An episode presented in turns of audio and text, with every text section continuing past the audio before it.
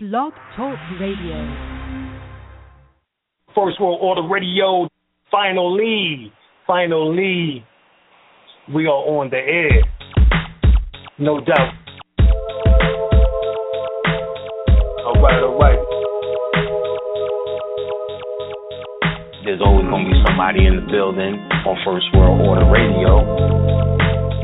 We get on into some of that order consciousness tonight. World Order Radio every Wednesday, 8 p.m. We got to talk about what is taking place on the planet. There's always going to be somebody in the building on First World Order Radio. First, we need to let you know we're going to be doing more shows, giving out more information on Wednesdays. Wednesday at 8 o'clock, we are now going to make this the hottest day of the week preceding others in time, order, importance. The most prominent parts, voices, or instruments.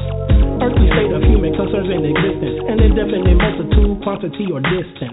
System regulates to bring about specifics in the group based on value and natural characteristics. Current radiates electromagnetistics of sound through the same as your thoughts transmits it. Preceding others in time, order, importance. The most prominent parts, voices, or instruments earthly state of human concerns in existence, an indefinite multitude, quantity, or distance. System regulates to bring about specifics in the group based on value and natural characteristics. Current radiates electromagnetistics of sound through the same as your thoughts transmits it.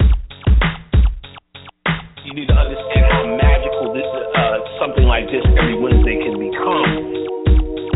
So you need to start uh, getting your calendar right, get your schedule, your schedule right you need to know our intention straight out. All right. So, I mean, these clues are given throughout the various languages was to piece the puzzle of this ancient mystery school back together again. And what we plan on doing, both of us, bringing y'all some surefire dynamite. We're to take this level up a notch. We're to have stuff to do here. This is not just going to be about philosophies and theories, shit that works. You have an activated gland which that produced this black chemical called melanin. We, what we did was gave a hard line in the sand between the different definitions of esoteric study and exoteric study. Playtime is over.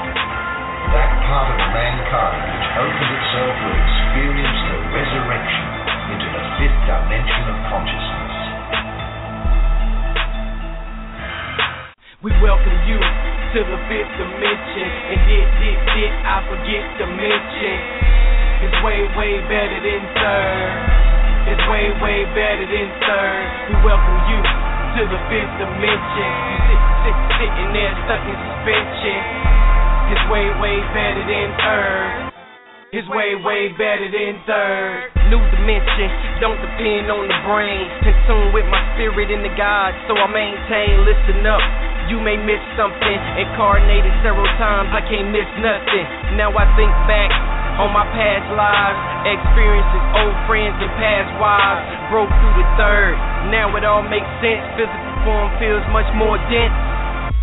On one accord now. Back to the Godhead, back to the oneness, wisdom food, not bread. Travel galaxy to galaxy, Earth is but an apple seed, shines through the cosmos. Every planet drop a seed. It was said all life breeds promise, therefore no need for Jefferson Thomas. Extraterrestrial ancestors upload knowledge into my mind sector. We welcome you to the fifth dimension, and did did did I forget to mention? It's way, way better than third. It's way, way better than third. We welcome you to the fifth dimension. You sit, sit, sitting there stuck in suspension. It's way, way better than third. It's way, way better than third. It's a new day on the horizon. Time reposition into now. Sundials move rapidly through air pockets. Amoeba resembling figures. Greeters and space tunnel entrances. No emotional expression, just a conscious connection. See in every direction. Cosmonic feelings, evolving actions to harmonic vibrations. Creating awareness of holographic patterns. Hard work manifest passionate values. Confessing truth without falsehood. As it is above, so it is below. For the purpose of miracles of the one thing.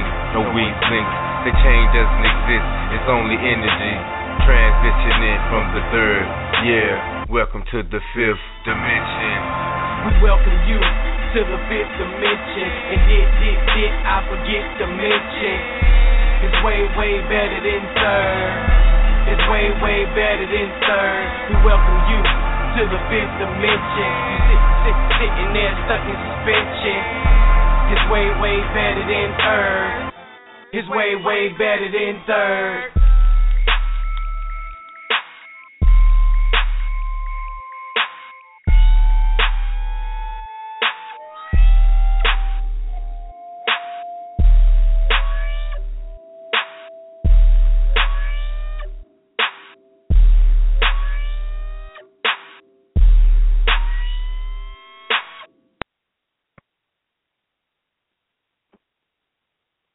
Right. Here we are once again. It's Tips and Tricks Tuesday on First World Order Radio. Once again, I'm your host for the evening, Blak Water, the Meta Magician. We're to, first of all, give thanks to those that came before and those that will come after. I say, I say always got to reflect on on the past to know yesterday is to build a better tomorrow. True indeed. That was uh that was 12th density right there, that last clip. That's a group that me and my brother and I are involved with. It's an old cut from back in the, uh, but it's not that old.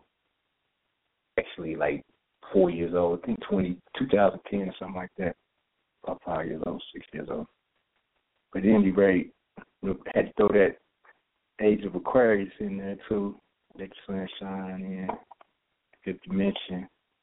Didn't play all the way out last week like uh, I thought it was, you know.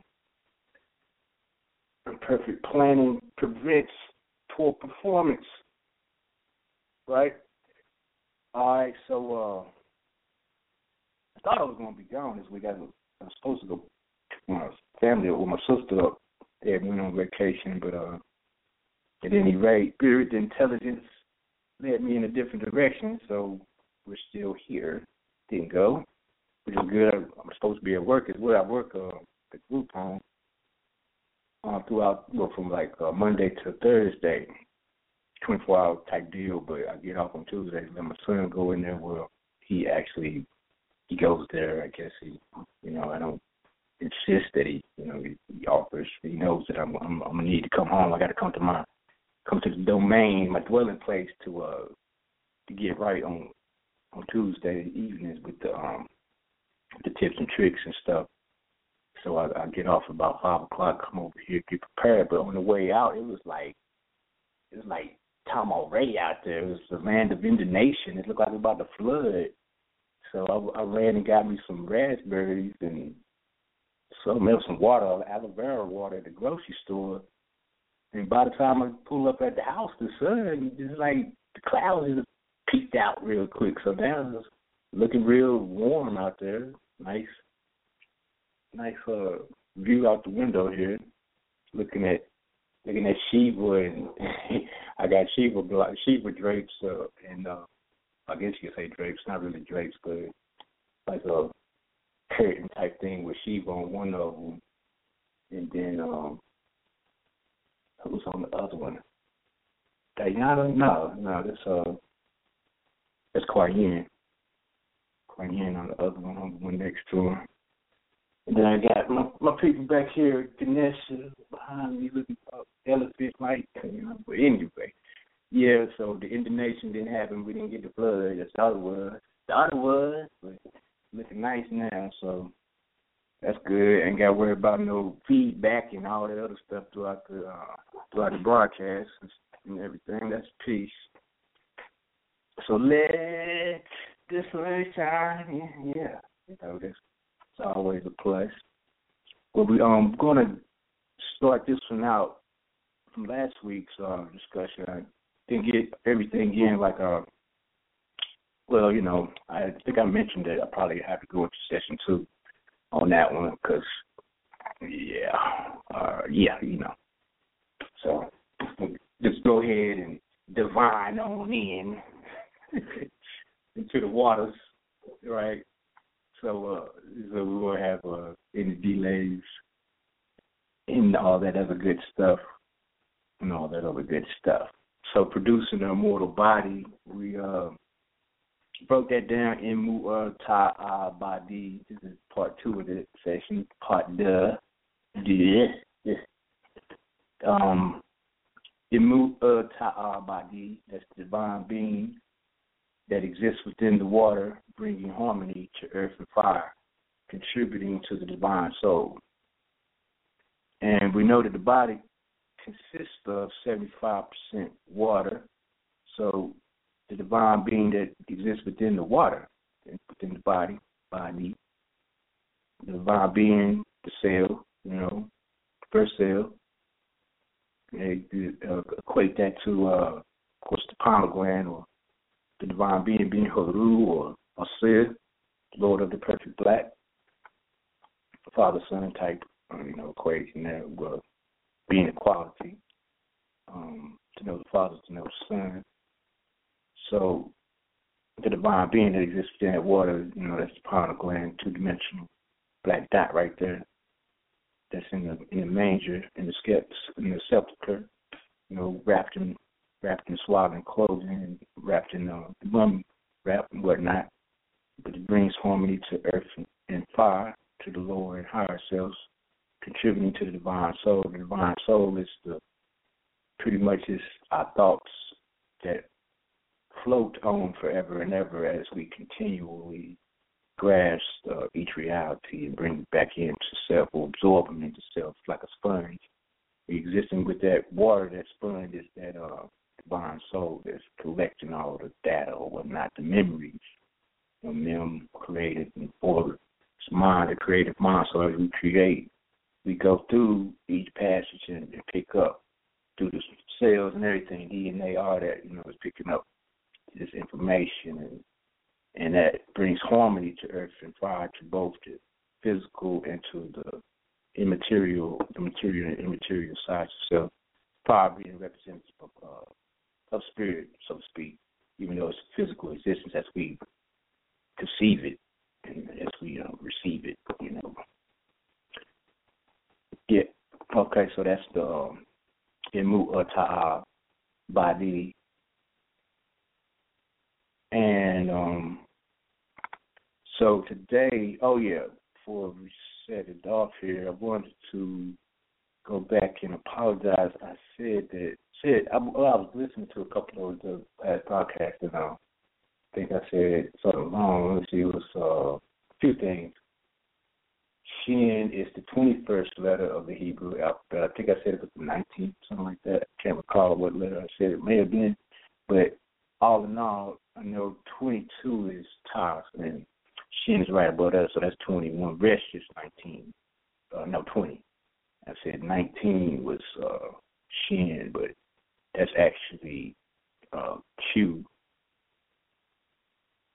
circle, which means circle, if I'm not mistaken.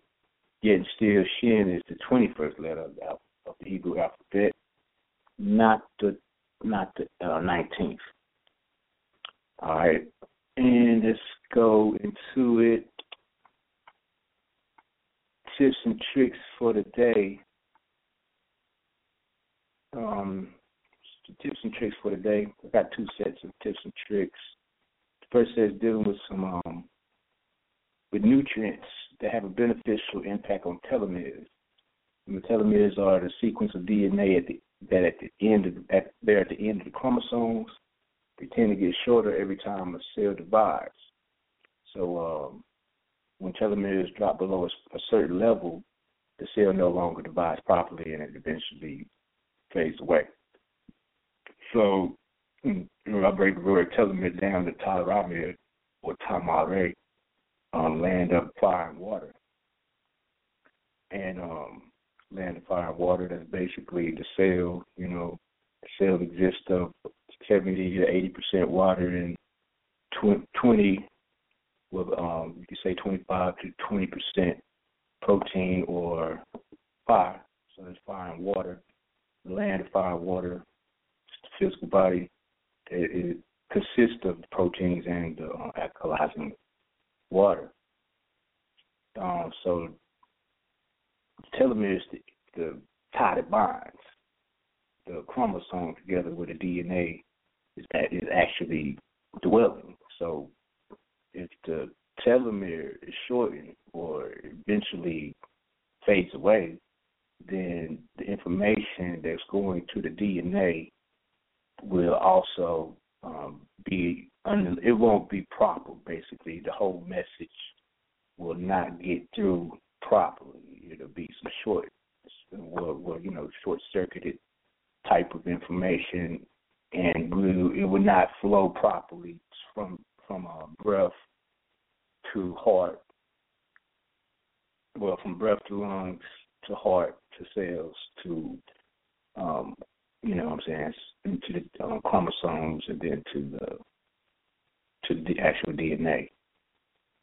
So uh, these are some tips and tricks on that, on some nutrients that are very beneficial. I'll pop them, okay, but a few of them we got um, vitamin B12. Uh, vitamin B12 is uh, is known as the energy vitamin. The body requires it for a number of vital functions. Among them are like energy production, blood formation, uh, DNA synthesis, and myelin. Myelin is an insulation that protects nerve endings. It allows them to communicate with one another. So, you know, basically that that's you know, protecting that telomere. Unfortunately, research suggests that about 25% of American adults are deficient in this vital nutrient. Nearly half the population has suboptimal blood levels due to not having, you know, a good amount or sufficient amount of B12 in their system. B12 is found mostly in animal tissues, including foods like beef, beef liver, lamb, snapper, venison, salmon, shrimp, scallops, poultry, and eggs. It's not readily available in plants, so if you don't eat meat or animal products, you are at risk of deficiency. Um, the few plant foods that are sources of B12 are actually just B12 analogs. An analog is a substance that blocks the uptake of true B12, so the body needs for the nutrient actually increases.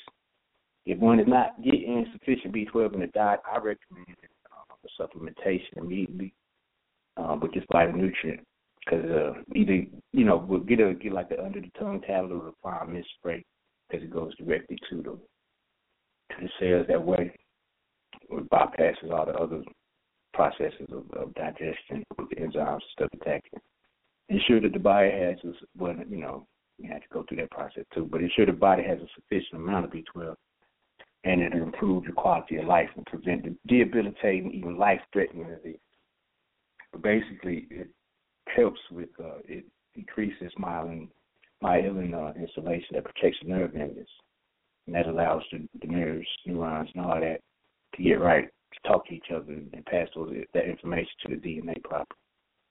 Vitamin D, it, in one study of more than 2,000 women, those with higher vitamin D levels were found to have fewer age-related changes in the DNA, as well as lowered lowered inflammatory response. Women with higher levels of vitamin D are more likely to have longer telomeres and vice versa. This means that people with higher levels of vitamin D may actually age more slowly than people with low levels of vitamin D. Our leukocytes, or white blood cells, uh, telomere length, LTL is a predictor for aging-related diseases. As we age, our LTLs, or leukocyte telomere lengths, become shorter but if one suffers from chronic inflammation, the telomeres decrease and so much faster because the body's inflammatory response accelerates leukocyte turnover. Our vitamin D concentrations also decrease with age, whereas C-reactive protein increases. Um, and C-reactive protein is a protein present in blood serum in various abnormal states, as like uh, inflammation or neoplasia. Neoplasia is the formation of tumors and also a facilitator of inflammation. So this double punch increases our overall risk of developing autoimmune diseases such as multiple multiple sclerosis and rheumatoid arthritis later later later on in life. Um, the good news is that vitamin D is a powerful inhibitor of the body's inflammatory response, and by reducing inflammation, we diminish a turnover of leukocytes, effectively creating a positive chain reaction and help protect one against a variety of diseases. In, in essence, it protects the body from the decline of aging. Researchers have found that subgroups of leukocytes have receptors for the active form of vitamin D3, which allows the vitamin to have a direct effect on these cells. This, mo- this may also explain the specific connection between vitamin D and autoimmune disease. The absolute best way to improve your vitamin D levels will be, of course, through safe sun exposure. So get that sun in, let the sun shine in, you know it. Okay, um, omega 3 essential fatty acids. According to Dr. William Harris, an expert on omega 3 fats, those who have an omega 3 index of less than 4% age much faster than those indexes above 8%. Omega 6 to omega 3 ratio is causing inflammation, and this is very important. So need to check this, you know what I'm saying? Because they trying to record as it is, so you, you feel me? So um, with indexes above 8%, elevated omega 6 intakes are associated with an increase in all inflammatory diseases, which is to say, virtually all diseases. This, this includes, but is not limited to, cardiovascular disease, type 2 diabetes, obesity, metabolic syndrome, irritable, irritable bowel syndrome, and inflammatory bowel disease, macular degeneration, rheumatoid arthritis, asthma, cancer, psychiatric disorders, autoimmune diseases. Anthropological research suggests that our hunter gatherer ancestors consumed omega 6 and omega 3 fats in a ratio of roughly 1 to 1. It also indicates that both ancient and modern hunter gatherers were free of the modern inflammatory diseases like heart disease, cancer, and diabetes that are the primary causes of death and illness today.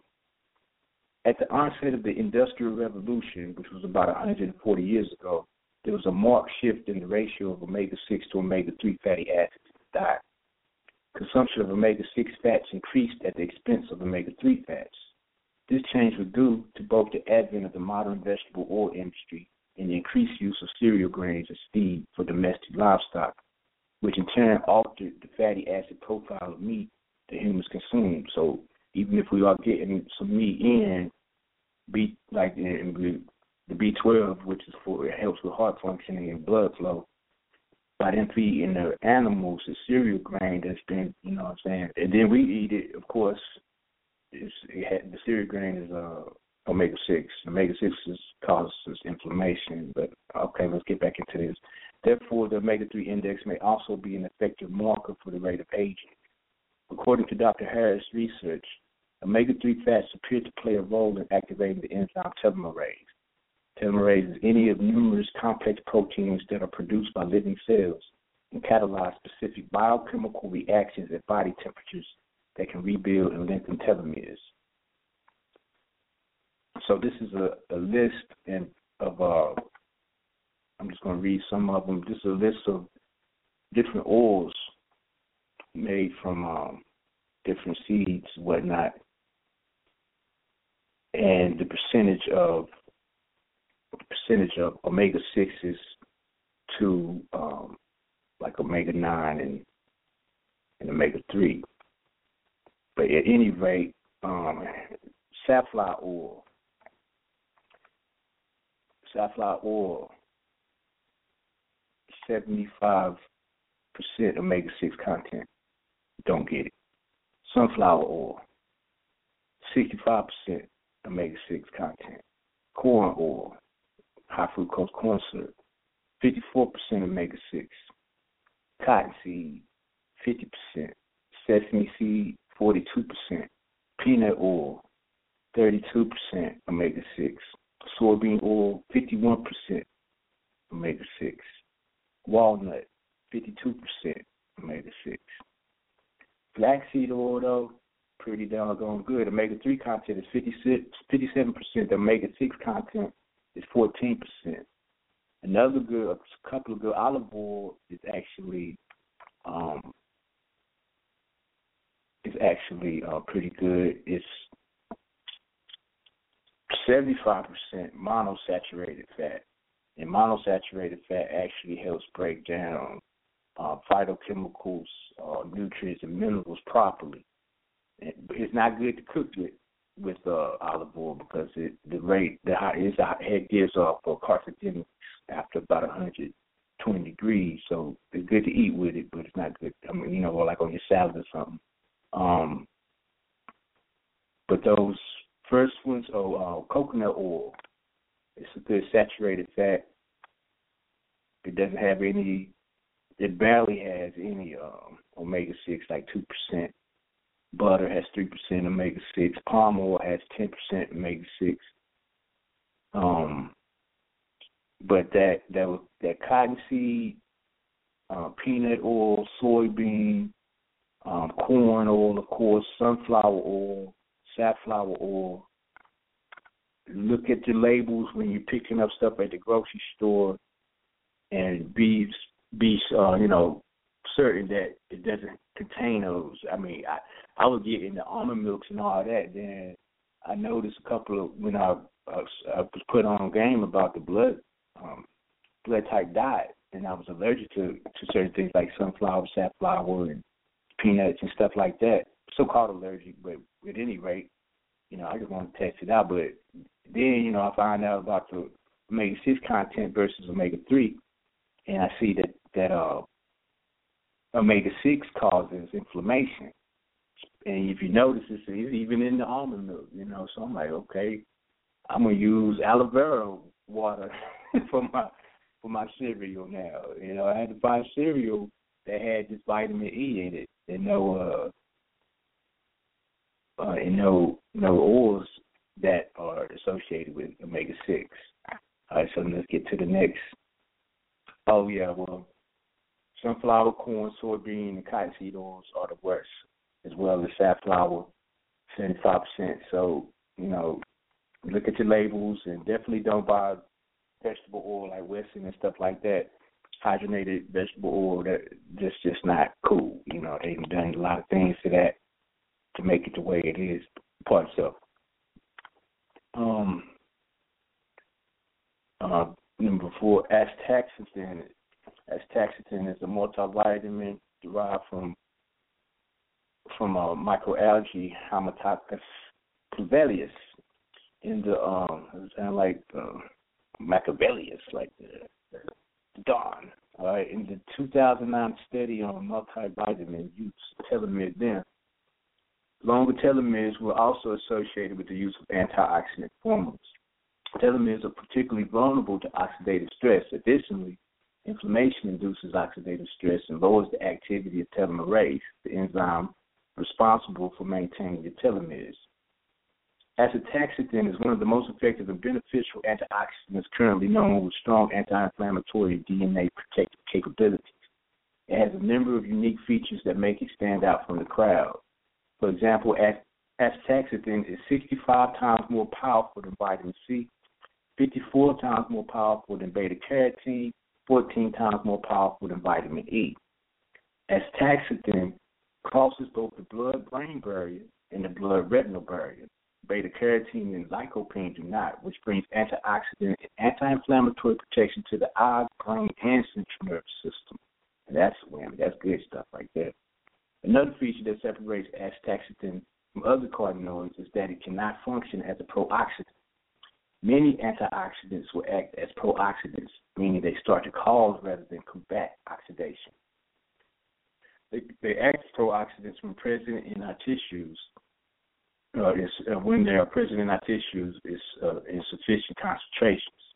This is why we don't want to go overboard taking too many antioxidant supplements like beta carotene. You know what I'm saying? So as acetaxanthin, on the other hand, does not function as a pro-oxidant, even when present in high amounts, which makes it highly beneficial.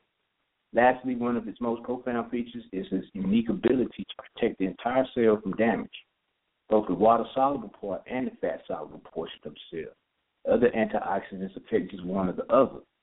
This is due to this is due to acetaxanthin's unique physical characteristics that allows it to reside within the cell membrane while also protecting the inside of the cell. Acetaxanthin is a very um, powerful um, nutrient. Check it out.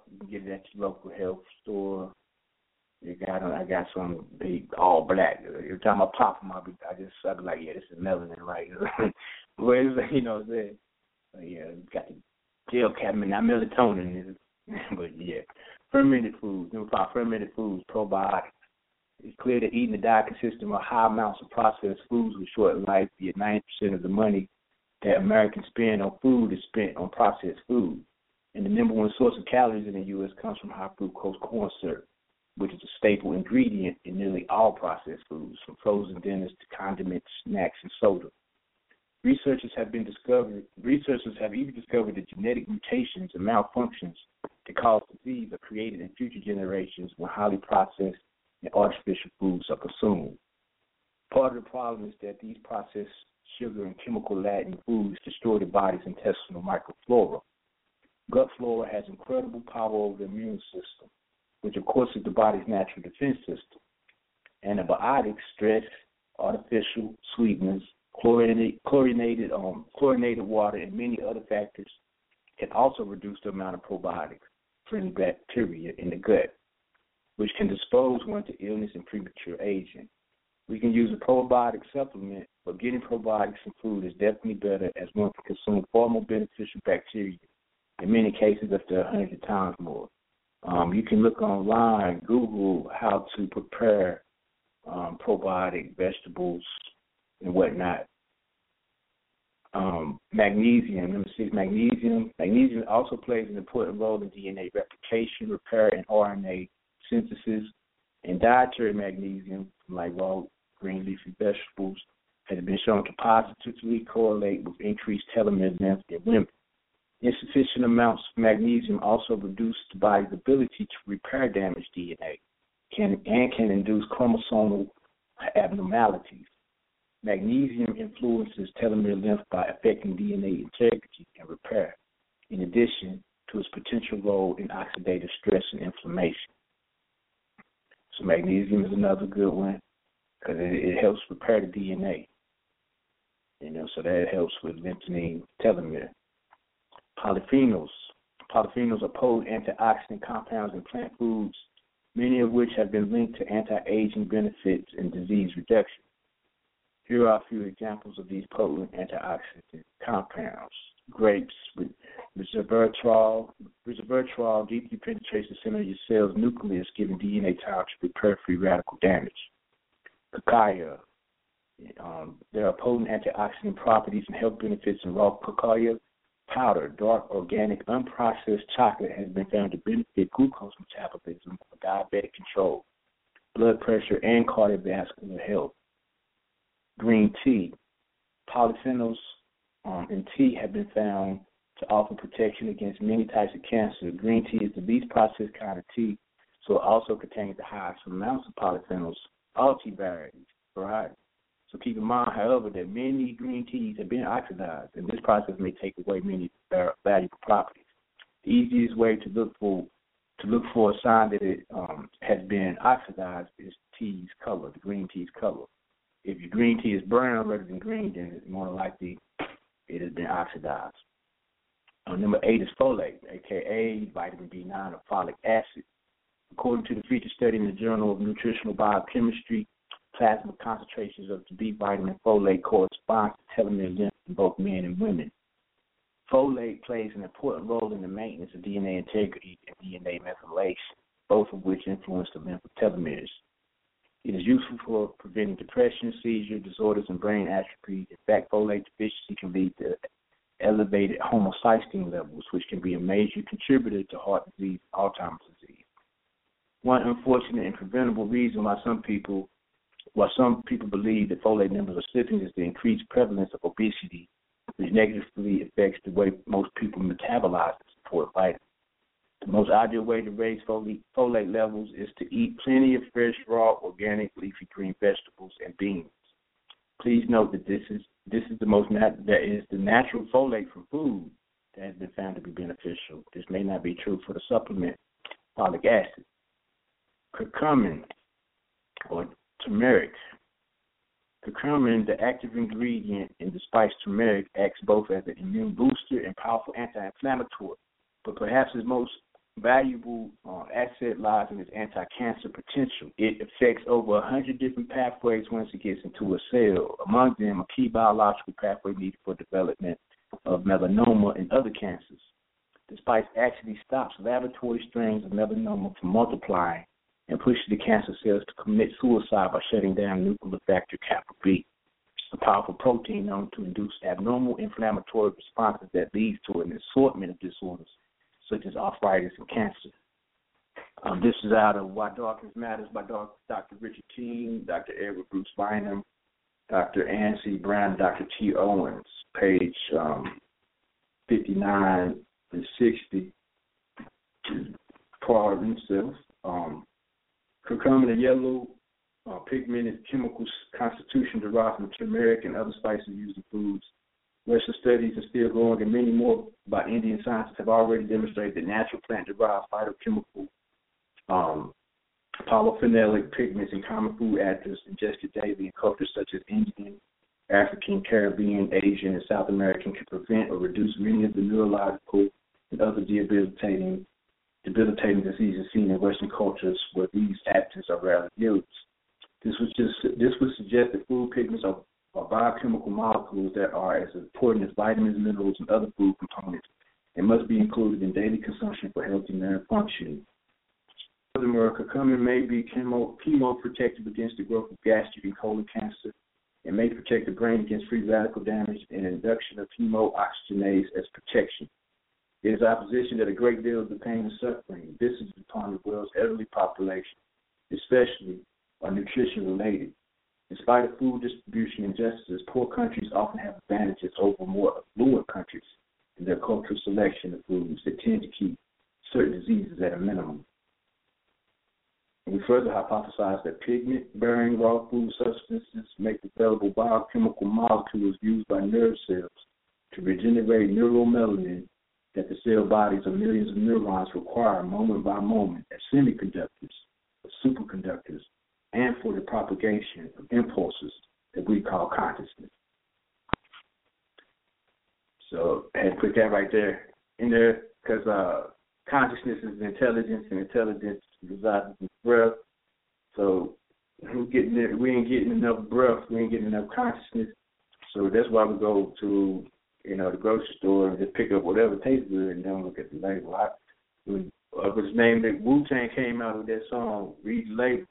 I started reading the label. They weren't just talking about they weren't talking about read the the label of this, your your favorite clothing line. They was talking about read the label. You know, even if they didn't imply that, that's what I got out of it. So it was like ninety seven, ninety eight. I started looking at the label, red forty. Okay, not don't want that. Yellow six, nah, that don't even sound right. Wait, yellow six. So I gotta, you know what I'm saying? So at that point, that's at that juncture in my life, I started offering my diet a little bit. You could say my when I was my sustenance, what I was putting in, because I, I figured that certain things that we putting in might be causing a dilemma, especially when you're seeing loved ones, you know, fall off the planet or whatever, like it's a flat surface and whatnot, due to uh pig feet and whatever. All right, but God bless. God bless. All right. Uh, exercise induced lifting telomeres on the land of fire and water. Um, a 2013 pilot study from University of California, San Francisco took 35 men with localized early stage prostate cancer had 10 of them begin lifestyle changes that included a plant based diet, high fruits, vegetables, and unrefined grains, and low in fat and refined carbohydrates. Moderate exercise, walking 30 minutes a day, six days a week, stress reduction like gentle yoga, stretching, breathing, and meditation, and also weekly group supports. When compared to the other 25 study participants, the group that made the lifestyle changes experienced a significant increase in telomere of approximately 10%. Further, the more people change their behavior by adhering to the recommended lifestyle program, the more dramatic the improvements in length became.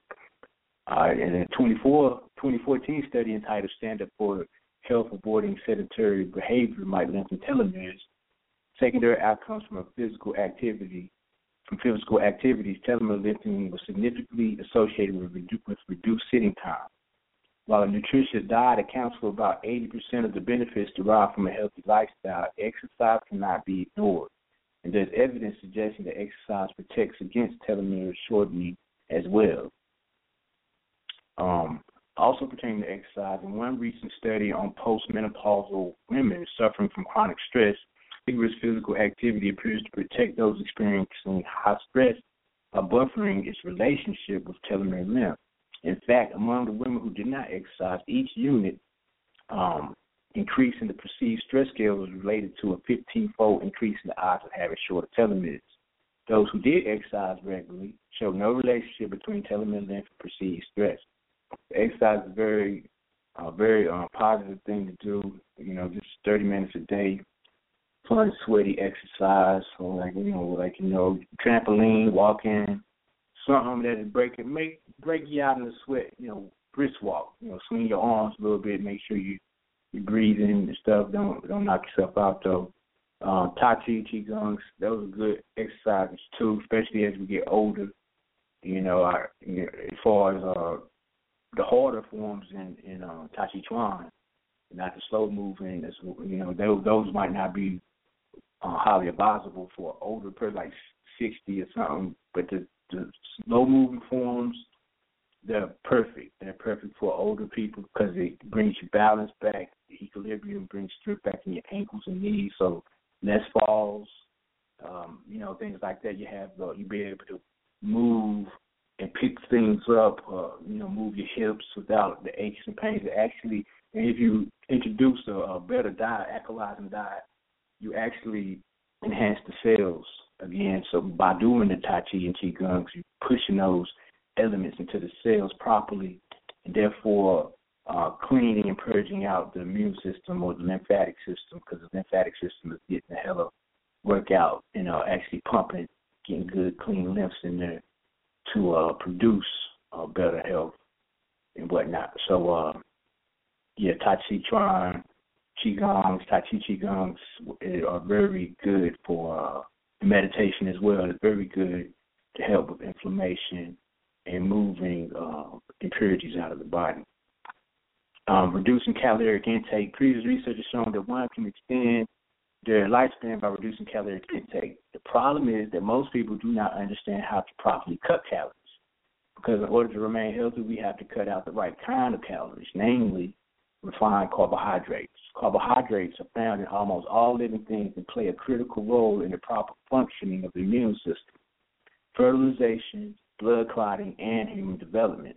A deficiency of carbohydrates can lead to impaired functioning of all these systems. However, in the Western world, deficiency is rare. Excessive consumption of carbohydrates, especially refined carbohydrates like sugar or corn syrup, can lead to obesity, type 2 diabetes, and cancer. Unhealthy high carbohydrate foods include dried fruit, cereals, crackers, cakes, flours, jams, preserves, bread products, potato products, and potato products. Healthy high carbohydrate foods include vegetables, legumes or beans, whole grains, fruits, nuts, and yogurt. Avoiding processed refined carbs will activate genes that govern youthfulness and longevity. So most definitely, um, you know, them cakes and everything, Dunkin' Donuts, uh, you know, that bread and that that bread and that uh that meat don't mix anyway. That protein and carbohydrate they don't go together. Um, you know, they they ain't digested properly. So avoid processed refined carbs and it will activate genes that govern youthfulness and longevity. Um, the health benefits of calorie restriction can also be achieved by recurrent fasting. Keep in mind, though, uh, cutting out sugars and grains, um, those processed, refined carbohydrates. This is out of Taoism, um, Growth of a Religion by Isabelle Robinet, page 31 and 32, shortly. Um, states right here.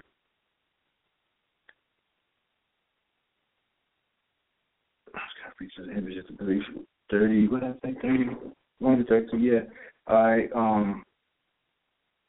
Right here, the sage is characterized mainly by complete physical and mental freedom. He is outside the world. He wanders freely, enjoying himself at the four corners of the universe. He is one with the universe in its mystery of making no response in his nature beyond the norm. Liberated from all moral, social, or political concerns, all metaphysical uneasiness, all concern for effectiveness, all internal or external conflict, and all wants and desires. His spirit is free and lives in perfect unity with himself and with everything. Everything that depends on the external world is artificial and heavenly beyond a term that also means natural as opposed to human. Since man imposes on nature reference marks and tools that have an ulterior, um, utilitarian quality he carries in himself his own source of life with which he is one. The divine man does not eat the five cereals. They inhale the wind and sip on the dew. They ride clouds and air. They drive flying dragons and wander beyond the four seas. Uh, reason being for me stating this or putting that right there is uh states right here the divine man or the sage, the immortal, does not eat the five cereals. The five cereals basically the five senses, but that's the metaphysical language. The five you know, the five cereals. You know, in Taoism they had an understanding as we have always had an understanding of certain qualities of uh, our sustenance and things that we may introduce into our our diet, so to speak. Uh, but we had always knew that the five cereals or five grains and whatnot uh, gluten that produce gluten are very they basically are harmful. So um, barley, rye, wheat, uh, oats, and triticale, which is a rye and wheat hybrid, are are five uh, five of those uh, so-called like cereals that we um, that we should not put into the body. Uh, reason being on that in human nutrition and biology, advanced glycation end products, also known as AGE or AIDS, are substances that can be a factor in development or worsening of many diseases such as diabetes, arthritis, chronic renal failure, and Alzheimer's disease. These harmful compounds can affect nearly every type of cell and molecule in the body and are thought to be one factor in aging in some age-related chronic diseases. AGE, advanced glycation end products, are seen as speeding up oxidative damage to cells and altering their normal behavior. AGEs are formed both outside and inside the body. Specifically, they stem from glycation reaction, which refers to the addition of a carbohydrate to a protein without the involvement of the enzyme.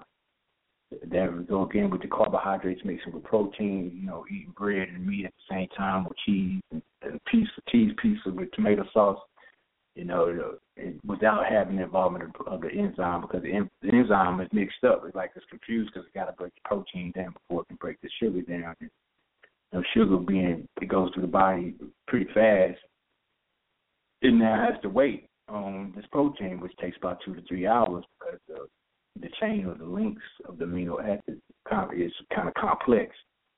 So uh, the carbohydrate got to be put on the back burner while that that long train of uh, proteins got to go first. And that's why diabetes and stuff like that is flourishing because of uh, the, the way we may uh, introduce food into our system. You know what I'm saying? Not knowing. Uh, so glucose can bond with proteins in a process called glycation, making cells stiffer, less pliable, and more subject to damage and premature aging.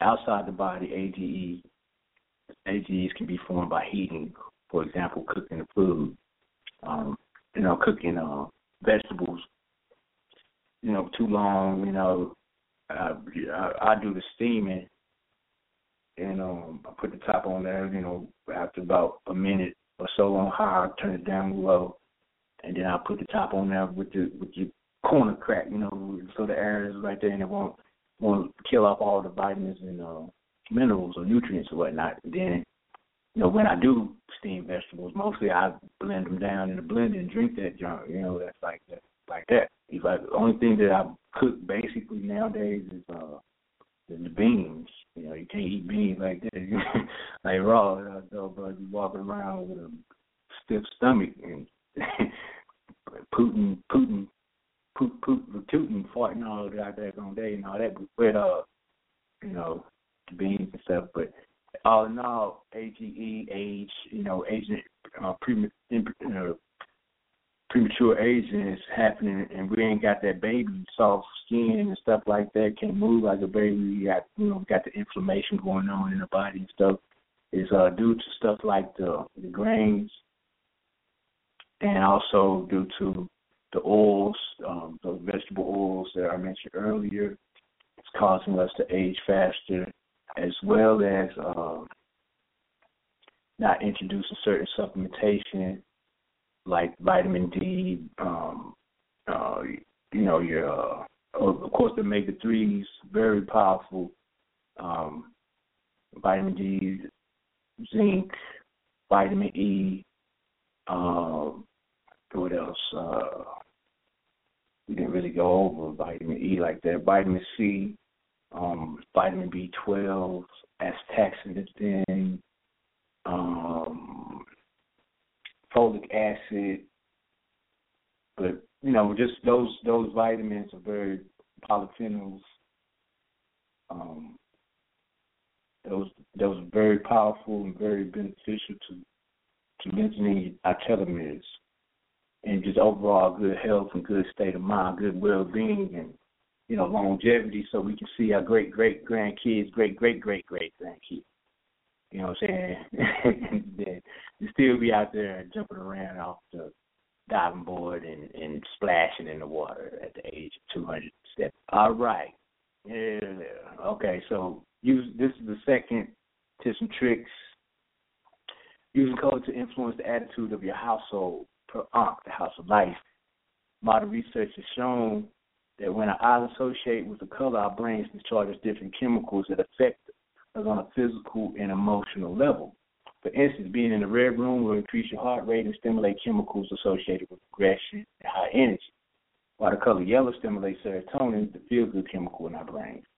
Color therapy has been practiced and experienced in traditional healing professions for many years, but marketers and businesses more recently have also used color to shift human moods.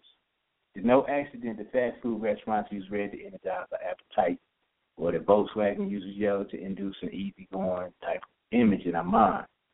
There are no there are now prisons that house aggressive inmates in pink rooms and dress them in pink for its calming and energy draining effects.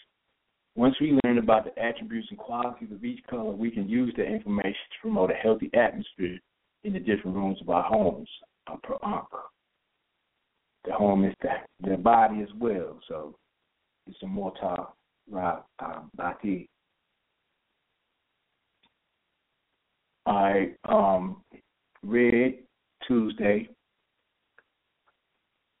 in correlation with Mars and Heredity. Also, red Sunday it correlates with the sun and Haru, and as well as Wednesday, it correlates with Mercury and Sebek.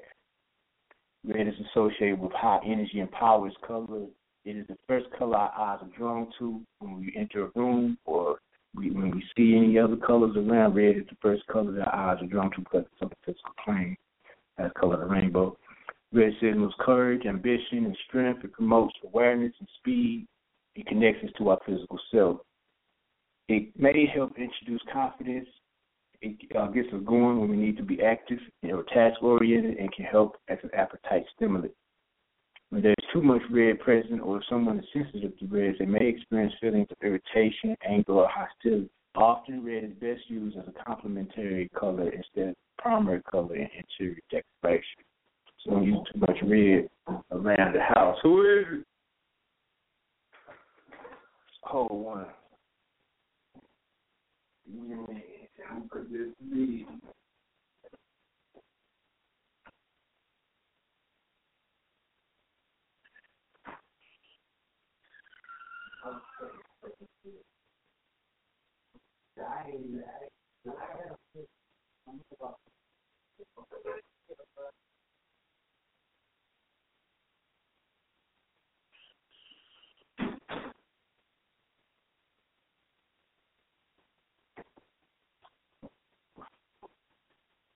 All right, now on the return, uh, we add on the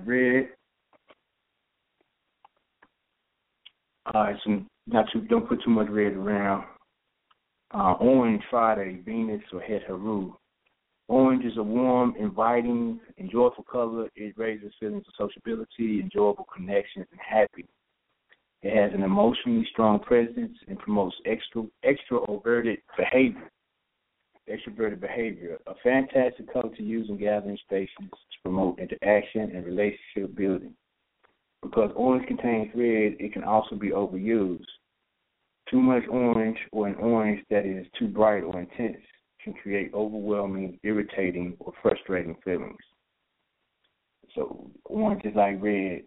Don't put too much of that floating around It's a good color though because it helps with sociability and uh, getting your connections together with peoples and stuff like that. It promotes happiness. Uh, yellow, uh, orange is related to Friday, Venus, uh, the planet, and Heteru. Yellow as well as Friday, Venus uh, is the planet, and Heteru is the deity or whatnot, the force, Heteru, house of light. All the yellow, orange, and green, all Venus, Heteru dealing with uh, the three lower chakras. We're moving up from root chakra. Um, all right, so uh, yellow is the color of optimism, brightness, cheery attitude, and mental clarity. It promotes creative, clear, upbeat thinking and decision making. Yellow can be helpful in easing depression and encouraging laughter. So put that yellow around to get that, you know, critical thinking, get that jumping right, you know, get the creativity, you know, jumping good, clear thinking, you know, Studies have shown that overexposure to yellow, especially intense and deep yellows, can increase irritability, crying, hyperactivity, and can shorten the tempers of babies and children as well as adults. So don't put no deep yellows out there, especially don't paint your room yellow, a child's room yellow. why crying or he's crying all night. You know, so uh try to try to cut cut back or, you know, don't put that the yellow in there. Green is a, a really agreeable color. Green is Friday, Venus Heteru again. It has many positive qualities invoking renewal, balance, refreshment, and peace. which provides a calming influence and a stress reducer. You put that green in there with that blue baby, she might or he might uh, calm down a little bit. Blue as well, but we get to that. An excellent way to bring green into your home space is with indoor house plants or herb gardens. While there is not a strong negative aspect to too much green, it can promote laziness and a lack of creativity if overused. Blue Thursday uh, coincides with Jupiter Ma'at Tahuti or Juhuti. Blue promotes rest and calm and is a very popular color. The majority of people will always respond that their favorite color is blue. Blue can be very effective to help fight off insomnia and promote a deep, relaxing sleep. It can help balance hyperactivity in children and promotes imagination and intuitive thinking. So blue is good for the hyperactive child. Actually, I had a friend who had a hyperactive child, and um, I mentioned to get a blue light for his bedroom, and they went and did that. Said he came back the next session and said, uh, her and her husband said, man, that blue light been doing some wondrous things. He he calm as motherfucker now you just answer your questions easy. You know, this is a six year old, five year old, I think, six now. But uh, yeah, that blue works, and I did it with my dog as well. My pit, our pit bull was very, very not aggressive, but would bark at everything moving. Put that blue light in his room, and cut that out. Uh, while blue can often be tolerated in higher amounts than other colors, it is, cool, it is a cool color, and too much blue can shift into feelings of unconcern, negativity, or separation from others. Balancing blues with the warmer, more interactive colors is a great idea for gathering space at home. Uh, more active color would be like red or orange. Indigo, um, black correlates with Saturday, um, uh, also Saturn, Sakir or Ptah. Uh, black also coincides with Wednesday, and that's Sebek again. Uh, indigo has a calming and sedative effect, and it is the color associated with self responsibility as well as with faith and trust in your intuition and instincts. Some negative effects of the color indigo are filthiness, um, separation from reality, being impractical, inconsiderate, timid, as well as getting depressed easily. So uh, don't wear black or indigo every day because it will bring about the, the effect of uh, separation from other people inconsiderate, you know, it's just morbid, pretty much. On Violet, of course, that's Tuesday. That's Mars and heredity again. Violet is often the favorite color of adolescent girls. It stimulates my daughter. She likes purple, and I like purple. And uh, and red are my favorite colors for some reason. They always have been. Yeah, it stimulates the problem solving area in your brain and it promotes creativity, intuition, and artistic ability. Overuse of violet may result in feelings of insecurity or suppression of emotion. So it, it might bring about insecurity and it might it might bring about suppression of emotion. So those are colors um, that we can use to improve our Pra'ak or influence the attitude of our our house of light. Our house of life is the physical house externally and the physical house internally. So we can use some of those colors there, or those colors in general, in any way to uh, bring about a higher, uh, you know, higher personification of inner awareness, so that our external external reality can be, uh, you know, what it what we want it to be: creative, uh, peaceful, you know, cheery attitude. we got it going on within. You know, whatever we put in, that's what we get out. So whatever we put in, that's what we're gonna get out. So now we're gonna go into um, notes here. The immortal body of hidden light, in Mu'ata uh, by the Amen Ra the divine being that exists within the water, bringing harmony to earth and fire, contributing to the divine soul and the hidden light.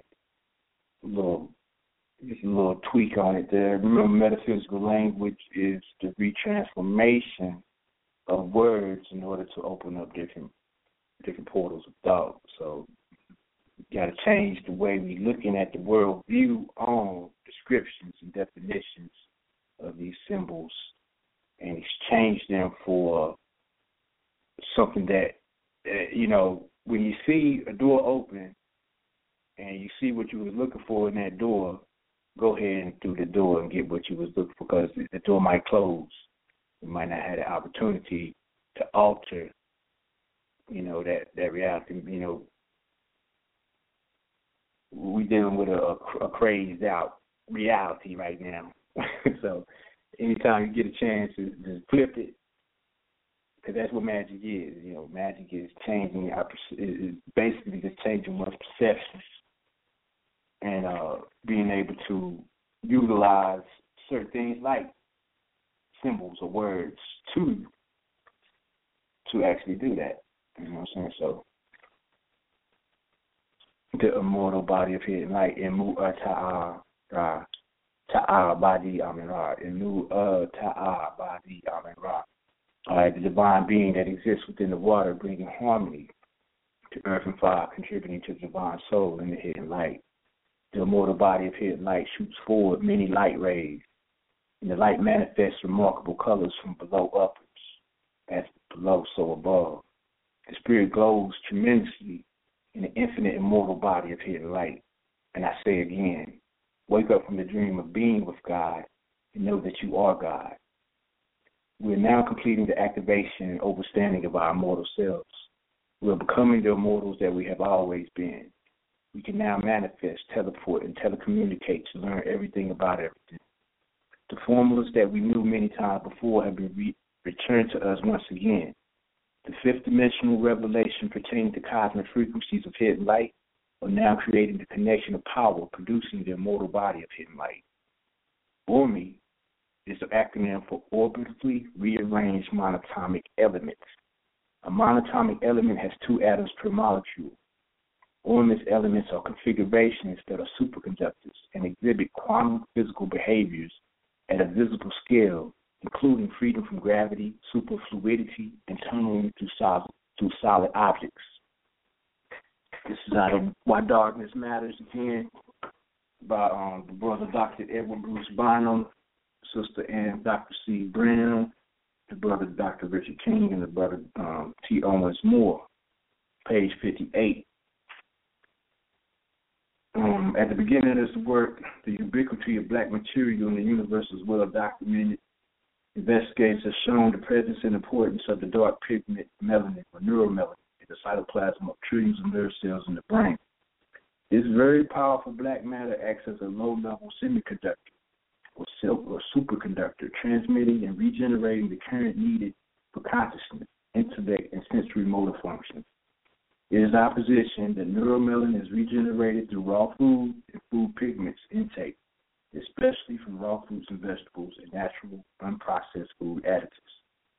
So there again, you know, a lot of the things that's happening in the world, all the pain and suffering and things like that is occurring because of uh, the super semiconductor of melanin is not conducting properly. You don't want to get that back online. You know, certain things has to take place. Because I ain't say have to, because you know I know I, what I've done personally. You know, but uh, to each its own. So this is coming out of this is out of the African origin of electromagnetism by New. I mean, this is page 58 right here he wrote that as a as a semiconductor, melanin has an energy gap. The absorption of energy is required before electrons can jump into the conduction band and make melanin conductive. An increase in conductivity increases the sensitivity of melanin to the electromagnetic world of etheric beings, astral projections, and spiritual entities.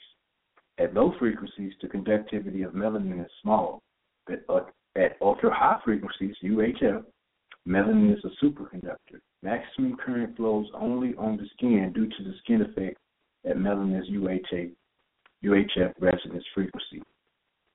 So that, you know, I was mentioning a couple of weeks ago, a few times over and over about turning everything off when meditating and uh I sleep with my son when my son is gone or whatever and he ain't coming back uh, to the next day which is basically every night. Well, he, he leaves out and whatnot, and he might go and stay with my sister or something, but and his cousin. So I turn off the power and sleep that way. No power in the house at all. Don't really need it at night because the space that I sleep in anyway is pitch dark. I don't have no lights in there. So when I go to bed at night, it's not like I'm gonna need my tel- my telephone is in the bathroom, maybe 20 feet away, and uh, I don't have an alarm clock, and there's no light in that room where I sleep at. So I just turn off the power and it just wake up in the morning with the sunlight because you know the blinds is open over above my head. That that's the natural alarm clock. Ready to go, you know, juiced up. Let the sunshine. But yeah, that those uh, ultra high frequencies, short waves. You know, we don't we don't want the long waves. We want short waves. That's where the photons are developed at, and where we can really pick up that that uh that message, so to speak, that whole message, that holy text, the Medu Neter, the Holy Bible, whatever you know that's scripted within our DNA. The whole message and get everything back jumping properly and online. That's uh you know just getting that turning off those electrical devices, that artificial electromagnetism versus the electromagnetic world of etheric beings, astral projections, and spiritual entities, where those electrons, protons, neutrons, and all that is dwelling within your cellular structure. You know, get that light to that, fill up those empty spaces, that so-called 90% of uh, junk DNA, get it back online, you know, with uh, that type of activity right there, right there. All right and couldn't keep it moving. This substance was the bread that was fed by the angels. The substance talking about ORME, orbitally rearranged monatomic elements, was the substance that was fed by the angels when the Bible says, Give us this day our daily bread. Also was the bread called manna, or man, that was fed to the Israelites when they were allegorically transitioning to the land of Canaan. In ancient Kemet, it was called mufkats, which means what's stat. It was given as offering as an offering or gift to the kings the Nagas or high priests by the initiates in the mystery schools of Kemet. This spiritual substance was said to awaken the powers of perception, awareness, and intuition. It was called bread. It was also called perfume as well as the mist. In reality, it is the fragrance or color of sound and light or the frequency of the immaterial reality, dark energy, and dark matter. This is coming out of the Hammadi scriptures, uh, a section called the Gospel of Truth, um, and it's entitled The Sweetness of the Father. For the Father is sweet and his will is good. He knows the things that are yours, so that you may rest yourselves in them. For by the fruits one knows the things that are yours, that they are the children of the Father. And one knows his aroma, that you originate from the grace of his face. For this reason, the Father loved his aroma, and it manifests itself in every place. And when it's mixed with matter, he gives his aroma to the light. And into his rest, he causes it to ascend in every form and in every sound. Um, just some notes. The fragrance of the Father represents the sweet aromatic smell of amine, a nitrogen-based functional group developed from ammonia and sulfur. In chemistry, it is classified as hydrocarbon amine, and it is the chemical composition of melanin. And it manifests itself in every place, reflects on the movement of dark energy transferring to dark matter. This statement, the statement, when mixed with matter, it gives its fragrance to the light, implies that when matter and antimatter combine, it causes an eruption, a spark of the intelligence and union. For example, if you have an energy flow that is great enough, it can cause an electron with a charge negative one, and its antimatter constituent, a positron, with an equivalent mass and an electric charge of positive one, to exist while destroying each other, and in the same instance, returning the borrowed energy to its natural essence of raw, pure energy. And into his rest, he causes it to ascend into every form and every sound, is analogous to the scientific expression of rest motion, whereas light is slowed to a particular speed due to gravity's weight bending effect, therefore, eventually creating geometrical shapes as well as frequencies and vibrations corresponding to particles and waveforms as mass. From my own intuitive perspective, the underlying meaning is enlightenment, the spark transports attunement to the lower vibrations, matter, and the higher vibrations, antimatter, connecting the gap between the physical and spiritual characteristics of the individuated dual self, as well as harmonizing by way of sound frequencies and vibrations within the current of all. Sound stimulates and activates the neurons of the amygdala that opens channels to higher levels of experiences. The amygdala is an almond-shaped area in the brain. It was formerly the brain's fear center. However, now that the cosmos is expanding outward and spinning forward, the Amygdala can now begin its true function of connecting communication into the cosmic realm of the co-created consciousness. During the reverse spin of the cosmos away from causal consciousness, the amygdala was used to record emotions. It was also the area that recorded lust memories. Now the amygdala connected directly into the lowest part of the tailbone to create a direct link up the spine, which creates the co-creative and manifest reality to become evident through our bodies and through our eyes. The manifest reality is the realities we wish to experience. The reverse seal of the amygdala made many believe that the lust reality was the mystic experience. It made many believe they were speaking to angels when they were actually being trapped or possessed by the reverse seal, pulling them into visions of the lower realms of consciousness. The chemical dust symbolizes ORME or orbitally rearranged monatomic elements used to produce creative manifestations is actually the sound frequencies of light code spectrum sent through specific angles of consciousness to alter the mind towards attunement to cosmic consciousness, and also to be healed and elevated through the hidden liquid light of the collective suns. Now we can once again use the amygdala to create the alignment of the cosmos through streaming cosmic frequencies, um, through streaming cosmic frequencies uh, taking place here on the earth. The amygdala is now able to be activated to spin forward to make connections to, to all intelligent breaths can also be completely disconnected from fear, sex, and lust now.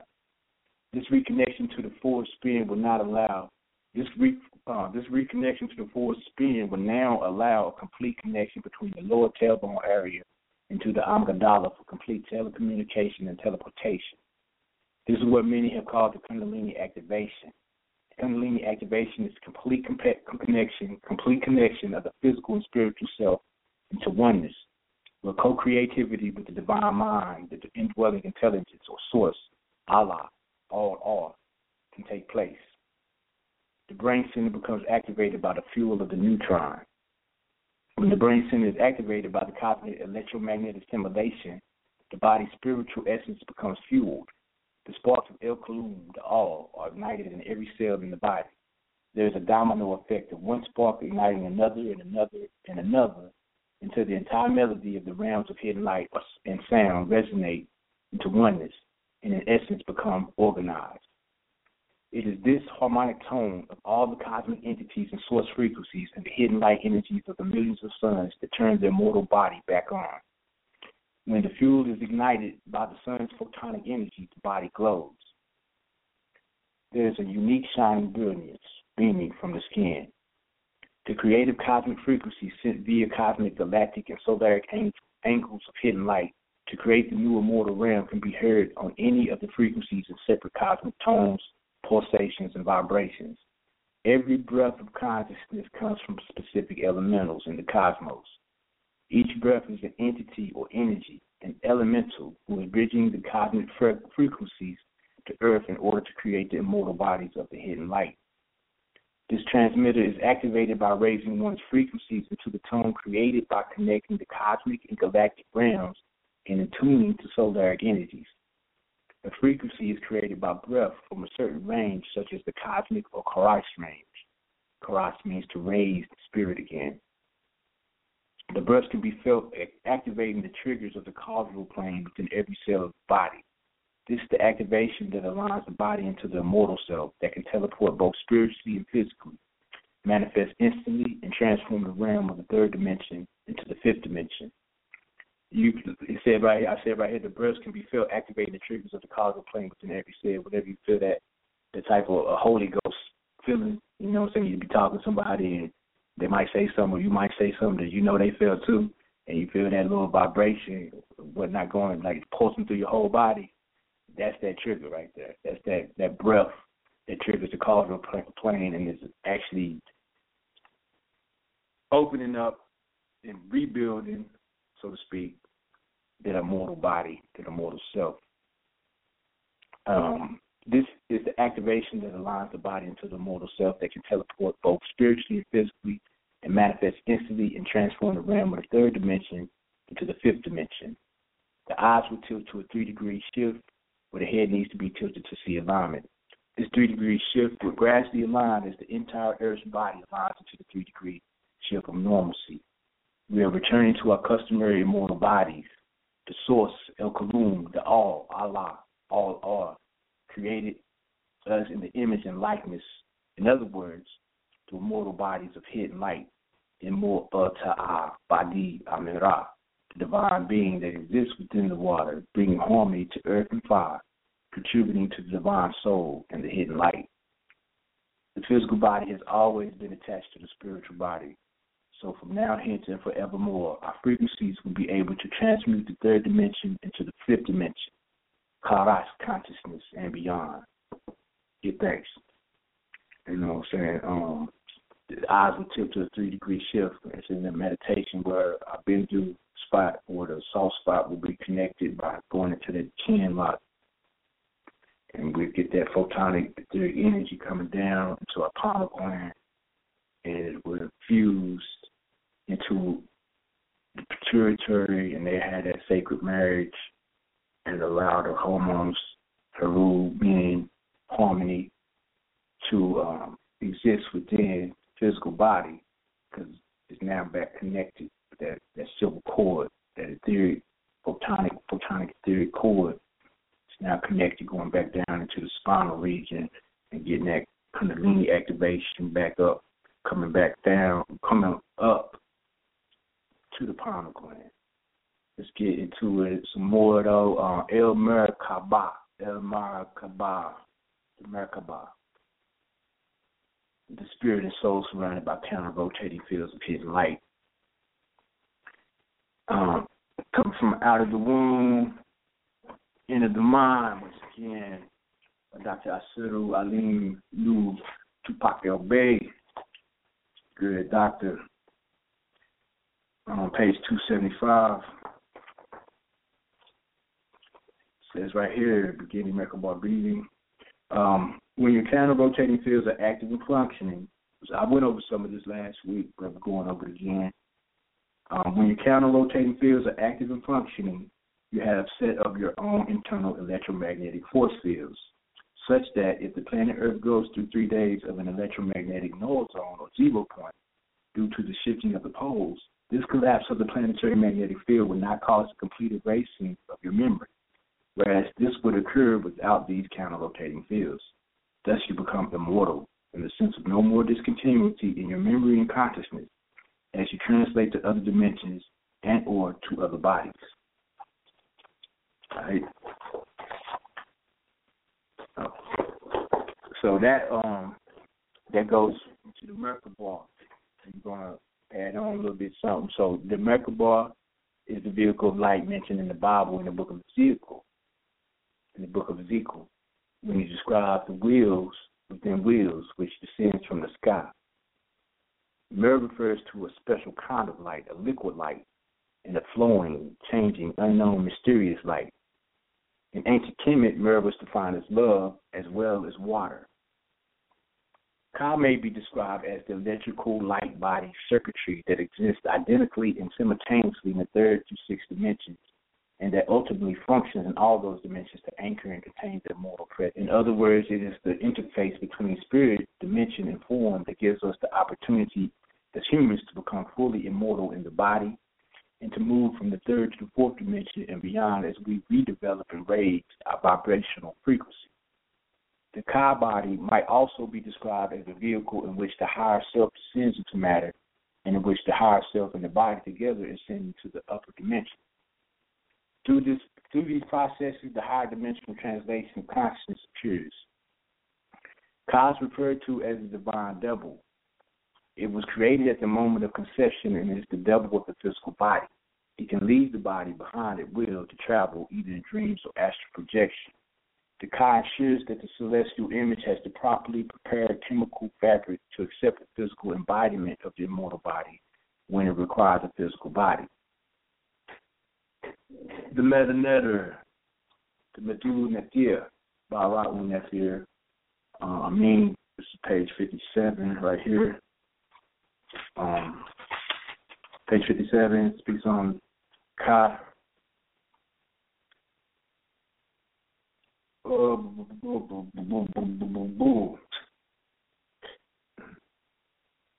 Okay.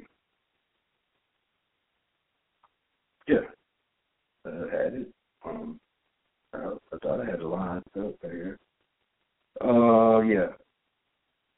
Herein dwells the seven spirits of tree in relation to which the four building elements of the preceding plane are divided into eight building.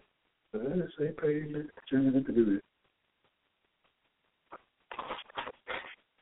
Oh, oh yeah, yeah. No, it's not page. It's page fifty-eight actually. Oh, yeah. Um, the individuated spirit is called a ka in commission tradition. Um, also found here is the ninth spirit in relation to which is generated the vehicle to each thing or event as an individuated spiritual existence. Um, then go over to uh, page 72.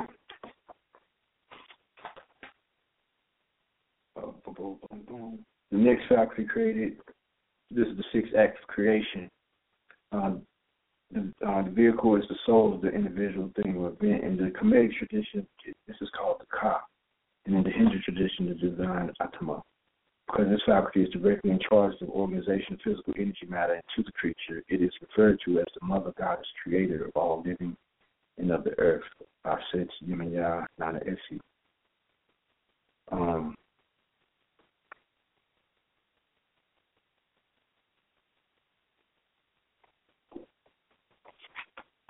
In the original Hebraic version of the word translated as God is Elohim or Elohim. This word is composed of El, the Canaanite name for God, and Him. It's indicating plurality. This is why the God speaking in Genesis chapter 1, verse 26 says, Let us make man in our image and our likeness. The author of this text has simply personified the two creative faculties of God, the male and female, uh, speaking on the Kaaba.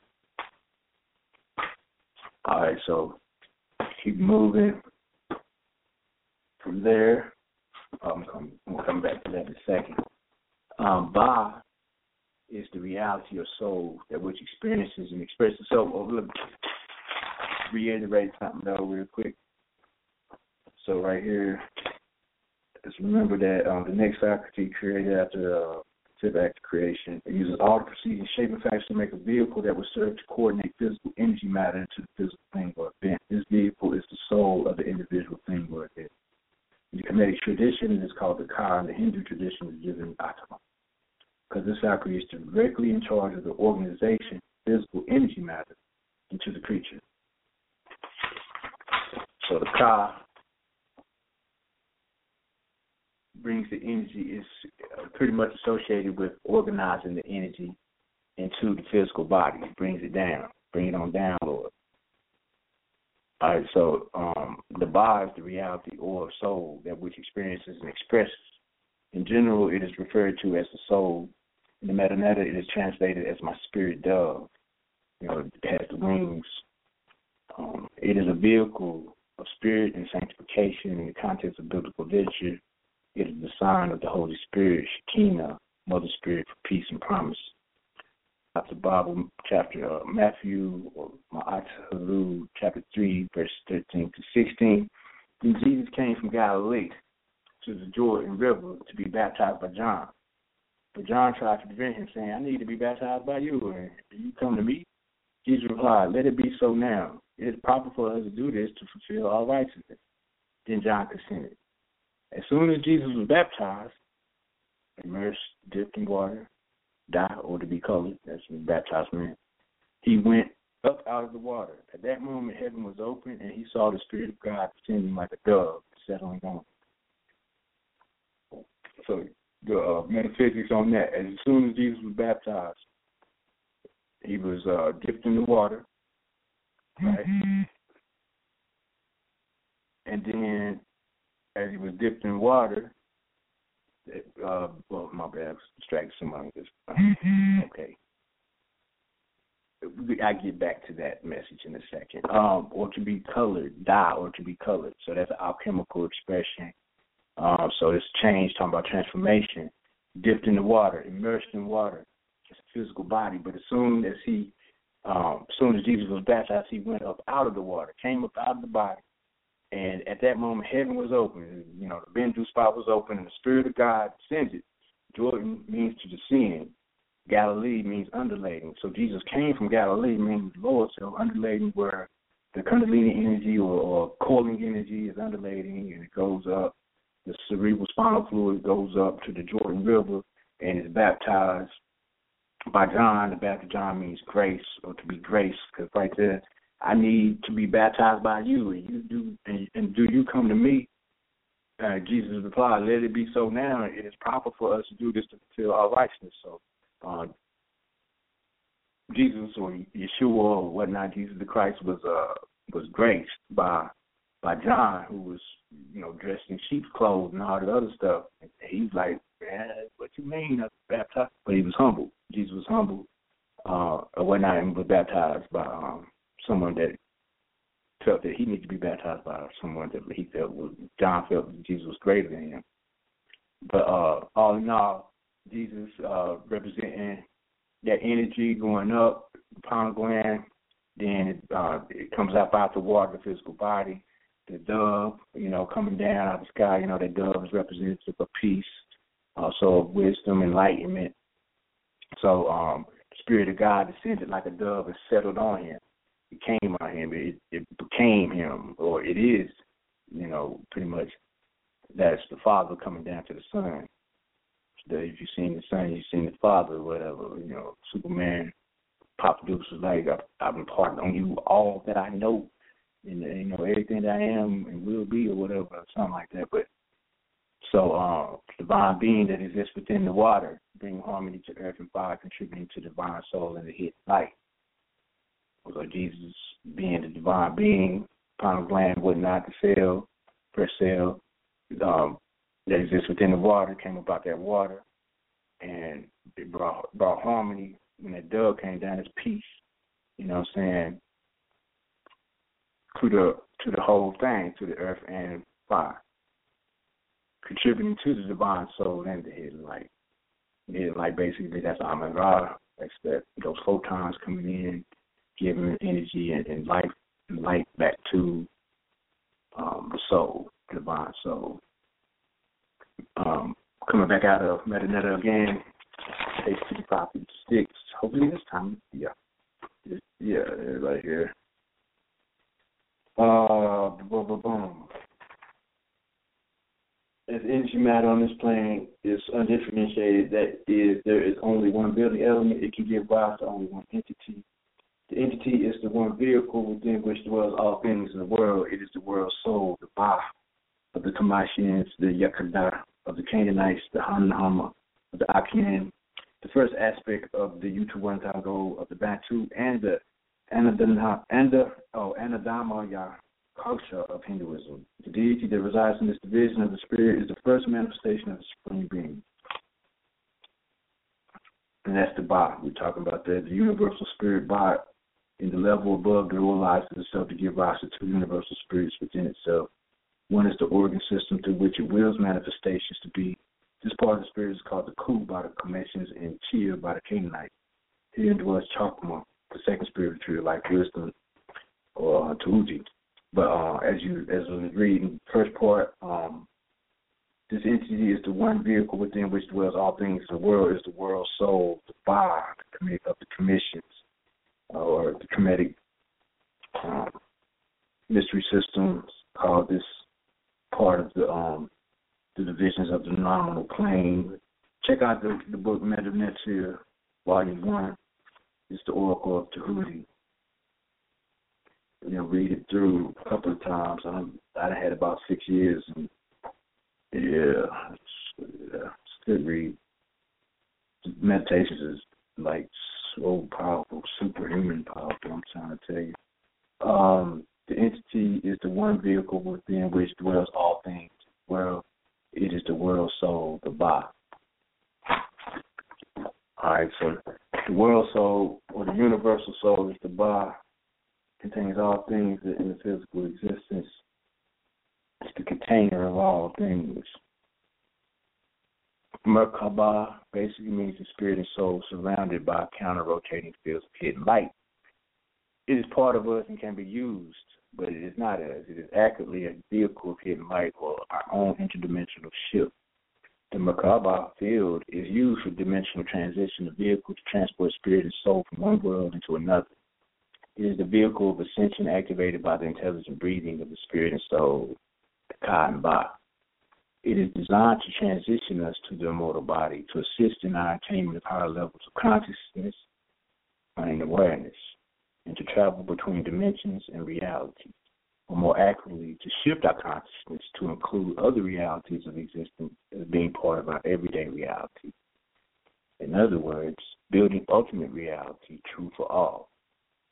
Erta Ma'at, the two great truths, ultimate, ultimate Erta, Erti Ma'at, the two great truths. Merkabahs create and control time translation, and it is the hookup or connection between dimensions of hidden light through this hookup, the various light code spectrums which connect the galaxies are joined, allowing the vehicles to travel between the various dimensions of the hidden light. Everything in the world of creation has geometry, but does not necessarily take the shape of geometry in its fixed state like the Merkaba. Technically speaking, a Merkaba is a Merkaba only when it is activated. It is a vehicle of the hidden light, but it is one of the many vehicles of the hidden light that we have as beings. The mortal body of hidden light is shaped like a body for our purpose of relating to each other. Yet it can take any shape that we desire to take. We went over last week the um, opening and closing of the of meditations with the with the Merkaba, form of the Merkaba through intent mantra and mudra in the sitting meditation, where you start with your hands in a pyramid shape above the head, well, you have them sitting on your waist or whatever in your relaxed position. If you're sitting in a chair or you're in half lotus or easy pose or you're just Indian style or you're in lotus, whatever, however you sit, your hands relaxed and you circle them up over the head, form Buddha prayer hands, bring them down to your sternum where your thumbs will interconnect into the sternum and meet at that little, I call it the lock I call it the door. The, that's the key is them two thumbs right there. And once you put them thumbs right there at that sternum, you open up that door right to your heart. So you you circle your hands up, form a Buddha hands, bring them down into your sternum. Bring your hands right there to you where your chest, in in between, you know, the middle part of your chest, and you'll feel where your thumb should be at. And then from there, just make your hands into a pyramid shape like that picture, and bring them over your head, and then the um the mantra is uh um, and it's gonna be a high um, so be like um, then bring it to your heart. Ah, then invert it, bring make your hands go upside down where the is is now in a V shape, and it's um, so um, um. That's the opening. So you imagine black at the top, green at the heart, and then red at the root chakra. You can do you can do violet if you like, but um, violet or black at at the um, crown chakra, green at the heart chakra, still in the pyramid that's going up. Then you invert it and it goes down into that V shape as you go to the root, root chakra. At the top is um uh, um. I think I did that right. It, it's from high to low, so um uh, um. That one better. So um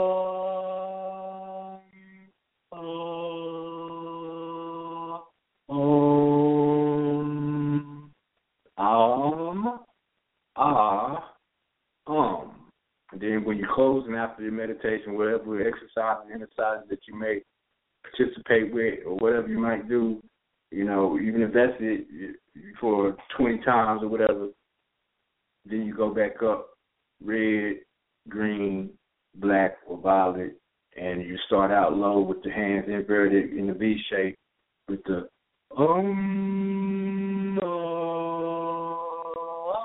Well, it's going up high, so um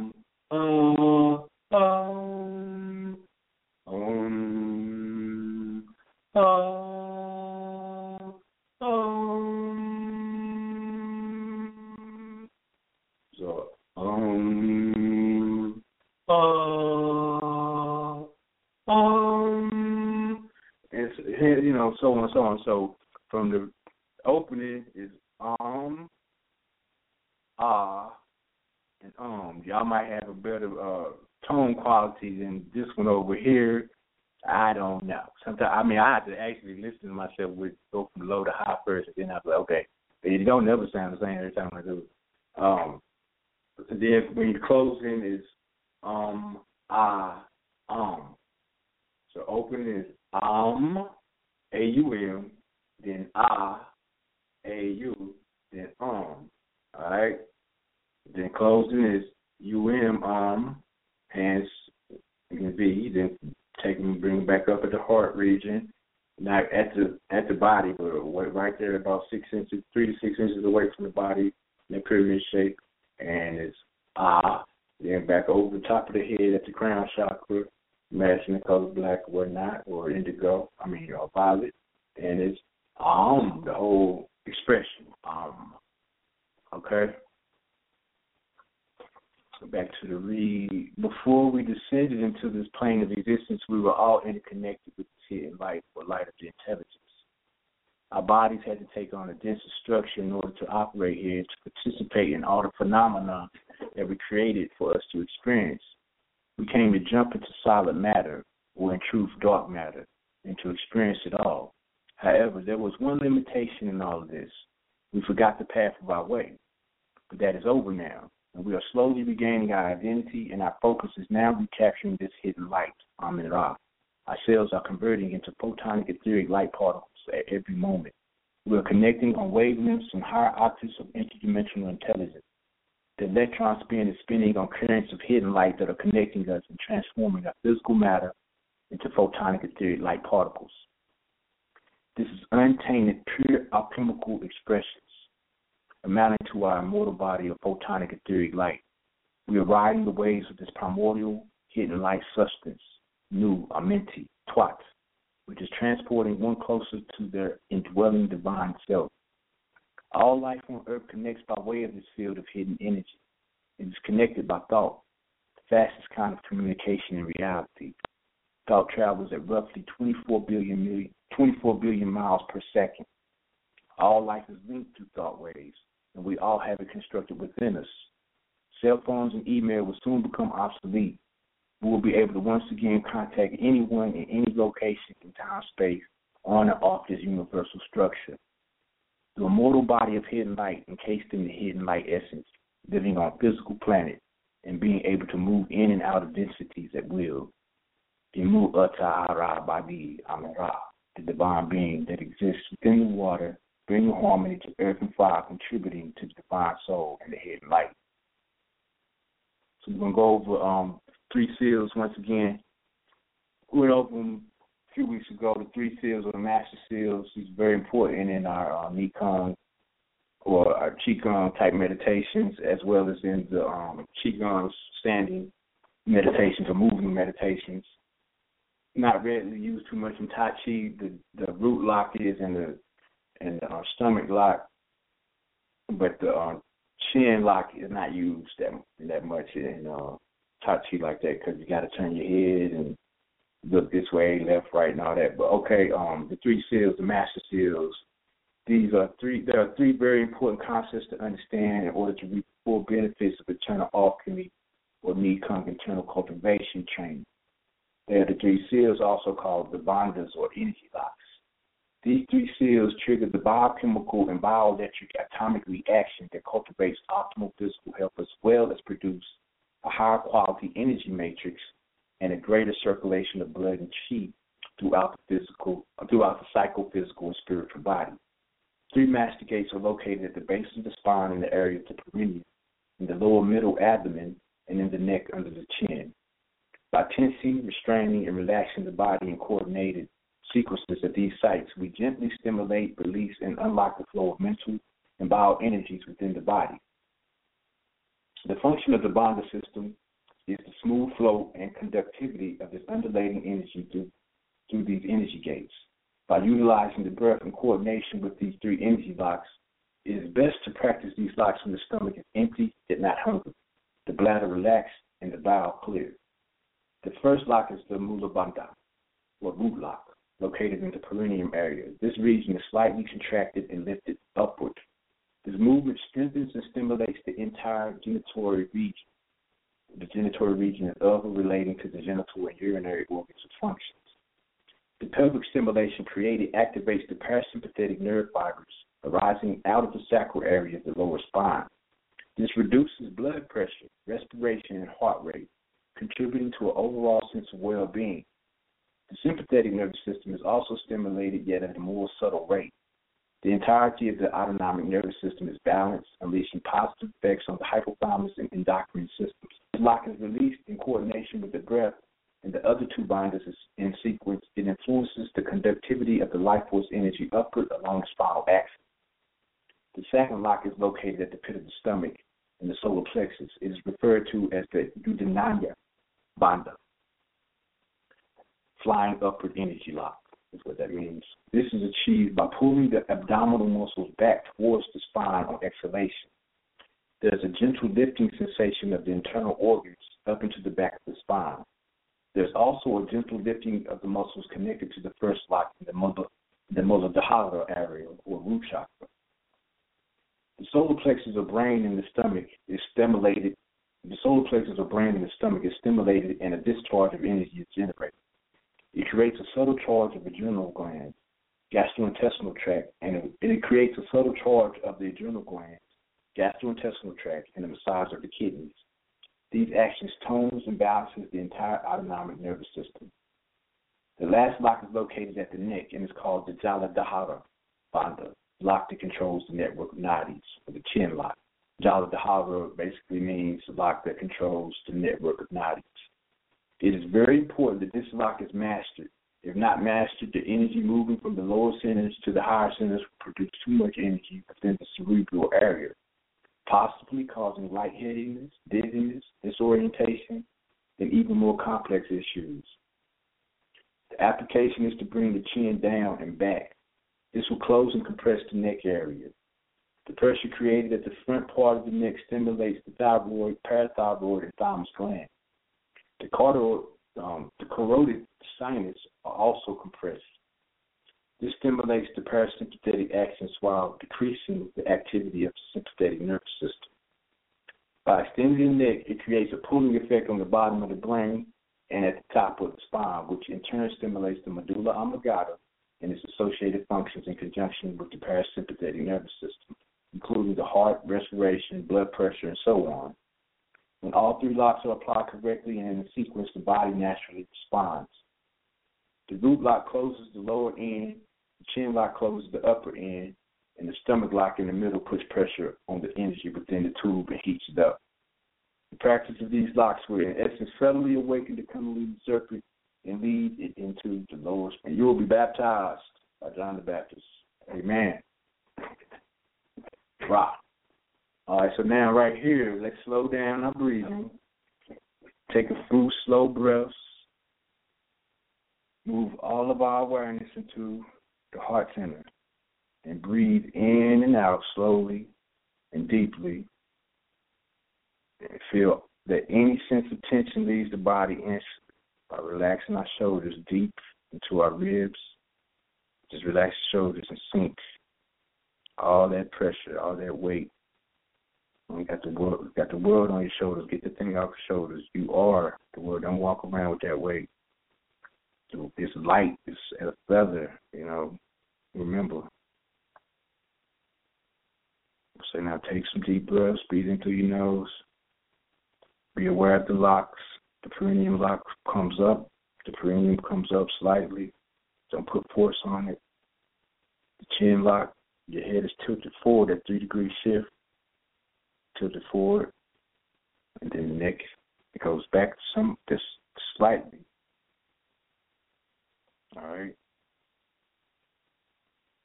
Bring the chin down and back. So you bring the chin down and back. You, you, you can look it up to get it correct, but when you breathe in, breathe in, make your stomach be like a little, like a little um, beach ball, you know, and then breathe out and bring the stomach as close as you can to the spine and up without putting pressure, very subtly, but with knowledge and with your mind active with spirit. Feel all senses of any type of tension leave the body instantly. Keep your shoulders relaxed. Breathe and feel your heart beating. Feel the pulses going throughout your whole body, the vibration. Feel the inner peace and bliss, you know, deep within each conscious breath. Allow all your awareness to sink deeper and deeper into every cell, deeper into your heart.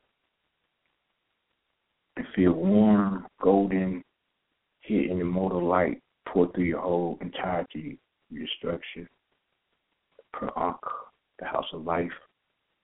Starting above the crown, let it pour down from the bend from the Bindu Bindu spot and slowly pour it down throughout your whole body. As you feel it, feel all the parts of your inner reality react, relax. Stay relaxed with the breath. Stay relaxed with the shoulders.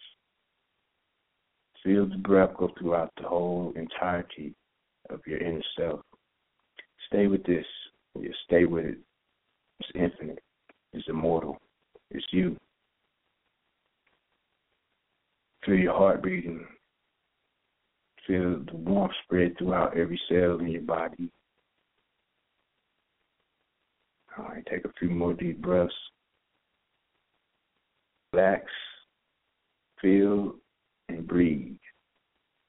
That's what it takes, you know what I'm saying? Relaxation and feeling and paying attention consciously to that breath. We are always deeply connected to our soul essence what happens more than often is that we have constant thoughts that are external focuses of life, the focus of our opinions, which distracts us from this inner awareness of life, our mortal self. This peaceful place within us has always been present. The ancients called it Hetep, inner peace. This is a heart connection to our soul essence. So this is a good tip and trick right here.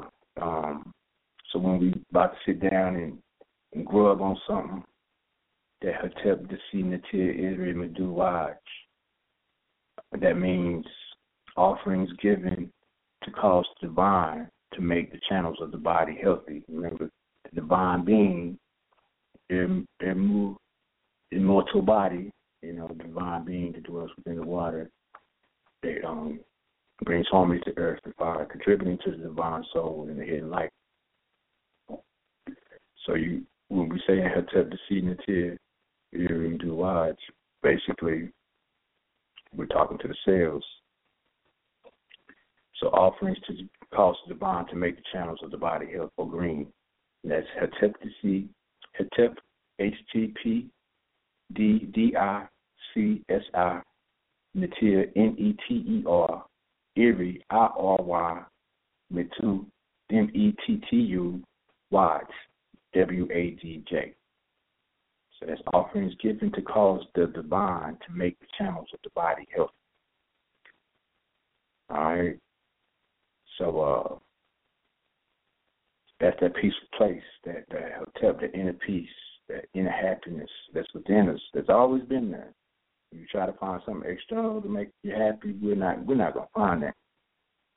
I'm telling you, the more I look outside these doors to find something to make me happy, the more unhappy I become. When I found out what it meant and how to get it to top itself, you know what I'm saying, and how to reach that point, yeah, it was a lot easier to see that the only way you will ever find peace is within.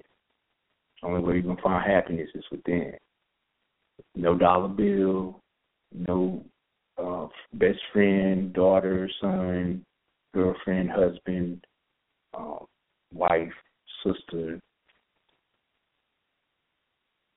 car, house. None of that is going to make us happy.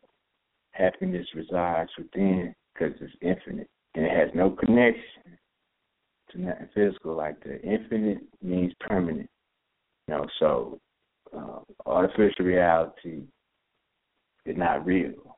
You know, we, and as I've said before, you know, the majority of people focus on uh, on the artificial world, and the natural world will fade. So the more people focus on the natural world, then the artificial world fade. And it really don't take a lot of people to focus on the natural world because it's a picture that people it's just like seeing something that ain't normal in our in our arena of life. You know, somebody sees somebody that's a grunge or whatever, got black hair and two gauge earrings and a, a bone in the nose, that stands out. That that's an impression that's left in their um, you know, in their soul and their DNA. And they're like, wow, that was weird.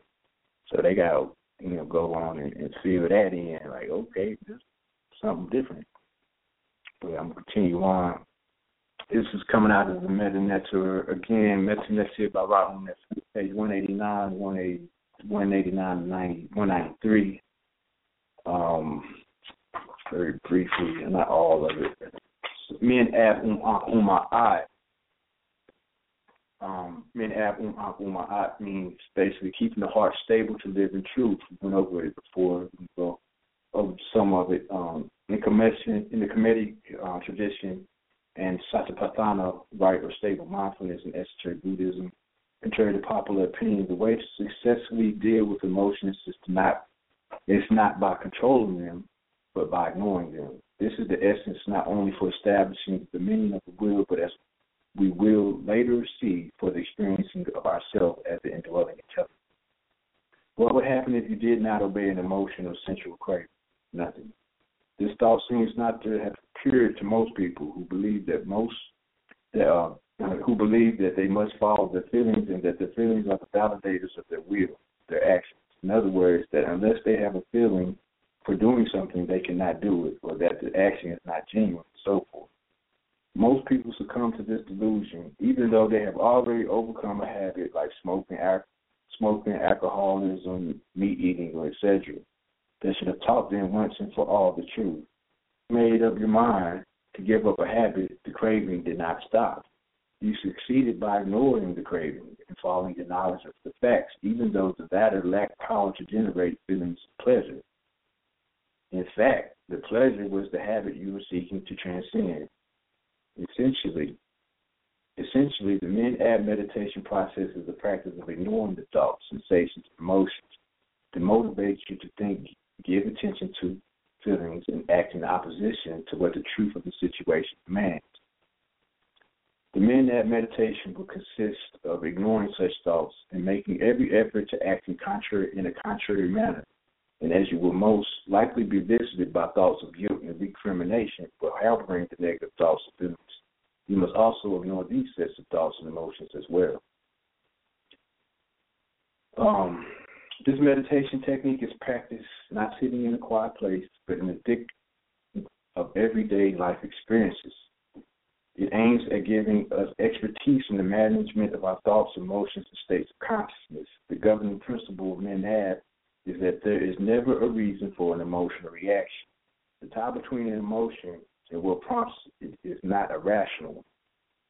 A man's spirit is originally and essentially free of emotional condition reflex. All emotions are superimpositions on her true nature. Must you become angry in order to defend yourself? Have not thousands of years of Oriental martial arts practice proven that the calmer the warrior, the better his performance? Are animal faces screaming, tensing of the body, and shouting obscenities necessary for expressing one's dissatisfaction?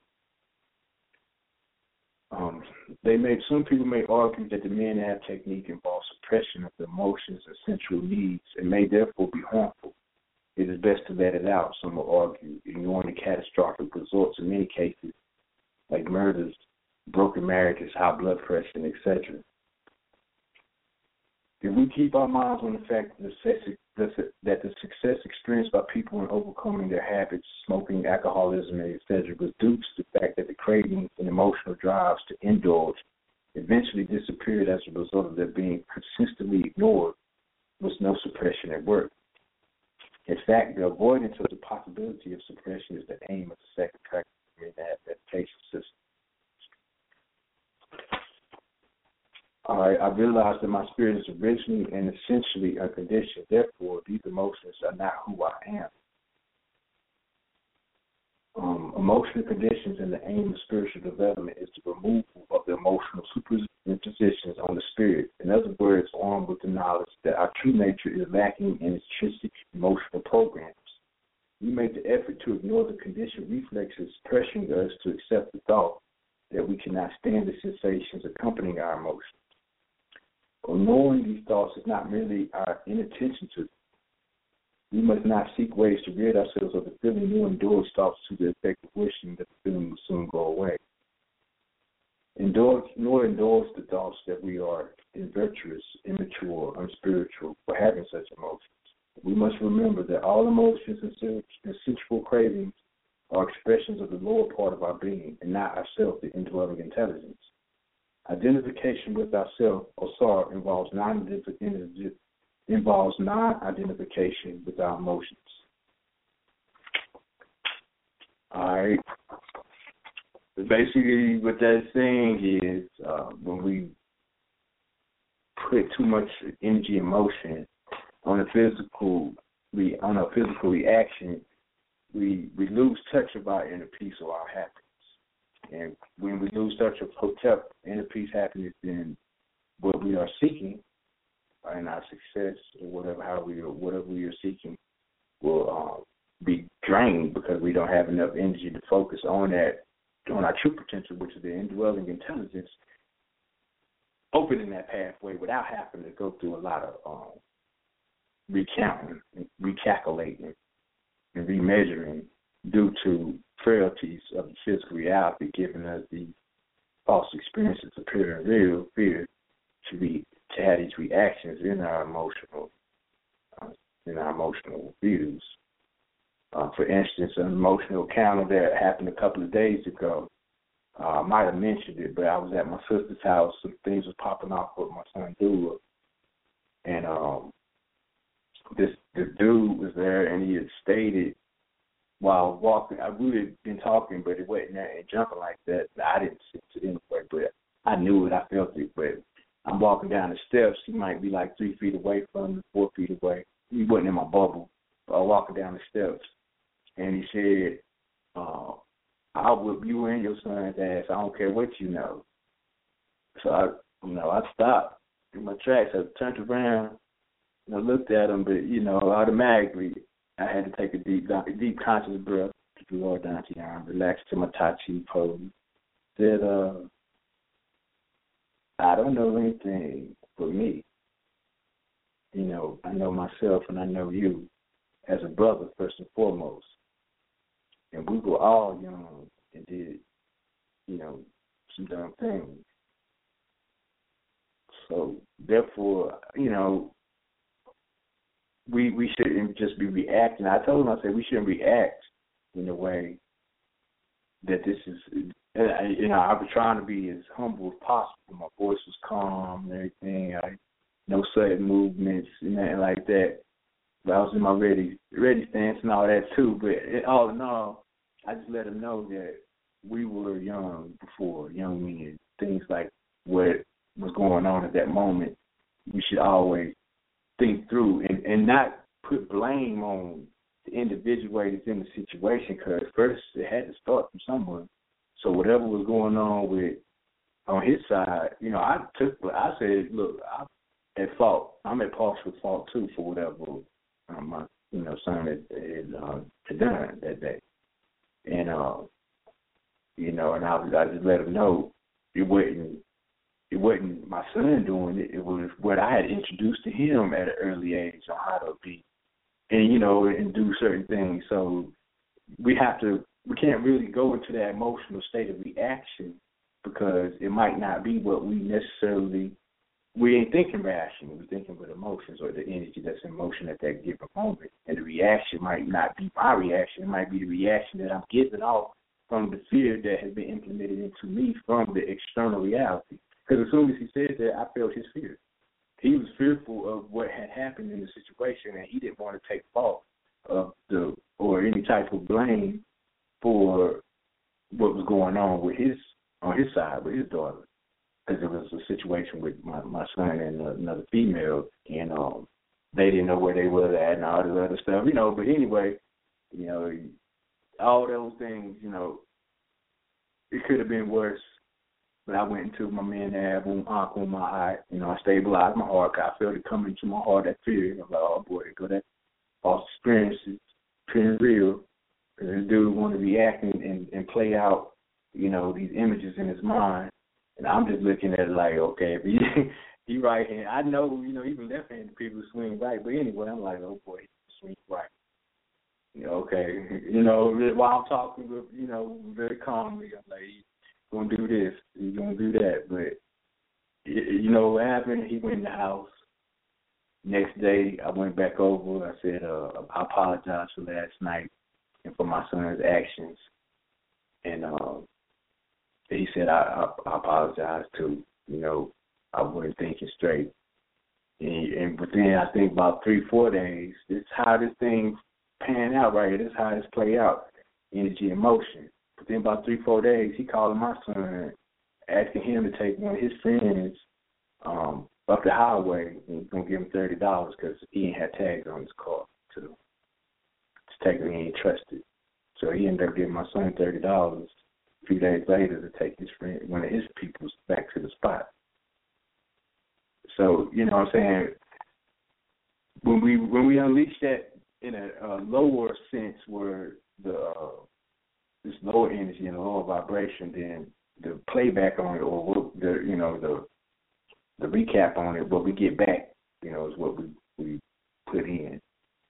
So it's always best to try to, uh, especially when you notice that the reaction is going to be on some negative stuff or lower self stuff. Just get away from it and use that use that for something better to you know propagate goodness in life instead of uh, distinguish. I mean, uh, diminish life or generate. All right. Um, the awareness and richness of our souls is experienced through inner silence, inner peace, inner joy, and the inner hidden light, internal melanin, when it is in harmony with the external hidden light, external melanin. Recall that what we focus on is always what we create, mainly due to our focus being the use of freedom. That is how we are in charge of our own personal creation, or how our personal power of creation can be manipulated by outside forces like a candle flame within your heart that is always burning brightly as one focuses on this light daily with strong intent, the light continues to expand. And recollect why. Because the use of our focus is the use of freedom. And this and it is the instrument we have always used to create our reality. Our reality is determined by us, by and through our focused intent. This is very simplistic, practical, and natural. It is so simple and natural that many of us have forgotten that we are constantly creating. The hidden light in our heart is our focused consciousness. Within the realm of the divine soul, Ba, and creative instincts, who, as you stay focused on this hidden light, it grows and expands, just as all things expand that one focuses on. This photonic etheric hidden light that fills the entirety of the body and surrounds us has always been there. We have just forgotten to focus on it. And this is your immortal body of hidden light, the glorious you, that is the template, so to speak, of our physical form, or what we perceive as our physical body. That is why when a person transitions, they still exist in the same form as the hidden light. The immortal body created and projected, just like just like from a movie projector, the physical form. The more one connects to this natural form of the hidden light, the more one engages their focus and free will on the everlasting extension of oneself and survives within the pure state of actuality. This is simple, this is natural, and this is the present now and forevermore. Always expanding, always increasing, filled with unrestricted love. The world of the eternal is always pure love, and it has always been the natural state of being the original state of being. Uh, okay, so we're gonna go into this real quick. Been meaning to get to it for the last few uh, weeks. I'm gonna say real quick, but we're gonna get it in. I'm just gonna read through it. This is the fusion of the five elements meditations for transforming uh, Fusion of the Five Elements Meditations for Transforming Negative Emotions by Mantak Chia. It's page 23, it's 35. I'm just going to read through it. you can go back and um, get the um, get the, reading the notes and just um, practice it. All right, practice a Formula One. I'm not going to do the whole book. This the first practice Formula One. Sit up properly. Feel the feet touching the ground, the hands holding together, and the tongue touching the palate. Hands can be in the uh, wisdom mudra, or left hand cupping right, thumbs touching for men, right hand cupping left. That means right hand on bottom, thumbs touching. Um, that's for the women. All right, practice the inner smile. Practice the inner smile meditation to relax the mind and the body. Feel the smiling energy like sunshine collecting the eyes and the third eye. Let all the facial muscles relax. Feel the outer corners of your eyelids and mouth uplift. Smile down and feel the smiling energy slowly flow down to the neck, thymus gland, and heart. Feel the heart open. Create a state of love, joy, and happiness in the heart. Um, then smile. Number two, smile down to the organs and become aware of the virtues of each organ as you smile to it. Smile to the heart and generate a sense of honor and respect as you increase the feelings of love, joy, and happiness. Smile to the lungs and generate the feelings of courage and righteousness in the lungs. Smile to the liver, generate kindness in it. Smile to the pancreas and spleen and generate fairness and openness to the to those organs. Smile to the kidneys and generate gentleness in the kidneys. Feel the positive effect on each organ as you smile to it. Be aware of the positive emotions you are generating. Smile down to the sexual organs. Smile down to the digestive system. Generate a creative energy. Feel the energy flow all the way down with the saliva as you swallow to your stomach, small intestines, and large intestines. Return the eyes Smile to your pituitary. Return to the eyes. Smile into your pituitary and pineal glands. Smile into the left and right hemispheres to balance the brain. And then smile all the way down the spinal cord. Return to the eyes again and smile down the front, middle, and back line. Well trained students can practice the inner smile at, at a very fast pace, at a faster pace. You can utilize the colors too, uh, but then that was while you're smiling to the heart, red, while you're to the lungs, white, Smile to the liver region, green, Smile to the pancreas and spleen, yellow, and smiling to the kidneys, that will be black. All right. Um, form the front paku or the bagua. The front bagua or paku, the eight sides. Uh, turn your awareness and senses inward toward the navel. Concentrate on the navel area and bring all the energies you have generated there. Feel the uh, and bring all the energies you have generated there. Feel the warmth as you smile to the navel. Blend and condense these energies into a ball of energy inside the navel area. Look inward. Turn all the senses inward in preparation for constructing the bagua. Beginning at a point one and a half inches inside and a little above the navel, draw with the mind the first line of the bagua. Those who have visualization or kinesthetic problems can trace the lines of the bagua with a finger. Continue constructing all eight lines of the the outer layer of the bagua. Bagua is, is an eight-sided figure. It's like the stop sign. You know, go back to the stop sign. And remember what the stop sign meant it was uh okay. Let me think. It was a pretty long one, wasn't it? S T O P. It was the sign that protects one who is aware of the breath. The, the sign that protects one who's aware of uh, the intelligence, or the sign that opens the eye of the two that protects. So this, that's the stop sign. This is the bagua, the sign that protects one who's aware of the of the intelligence. And that's what, and it's also the illuminating, undifferentiated, uh, fertile cosmic spirit. Um, now, one at a time. What was we at? Okay. Um, look inward, turn all senses inward in preparation for constructing the bagua. Uh, okay, so if you, if you got visualization problems, you can construct it. You can put a line. You can use your finger. So from there, continue constructing all eight lines of the outer layer of the bagua. So you start out with one line at the top that will be um, beginning at one at a point one and a half inches inside and a little above the navel.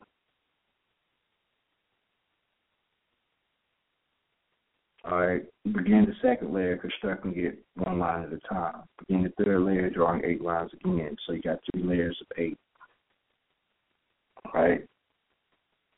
Now, one at a time, draw the eight spokes from the outer layer to the inner layer. Picture the Tai Chi symbol in the middle, and as you draw each spoke, continue it into the Tai Chi.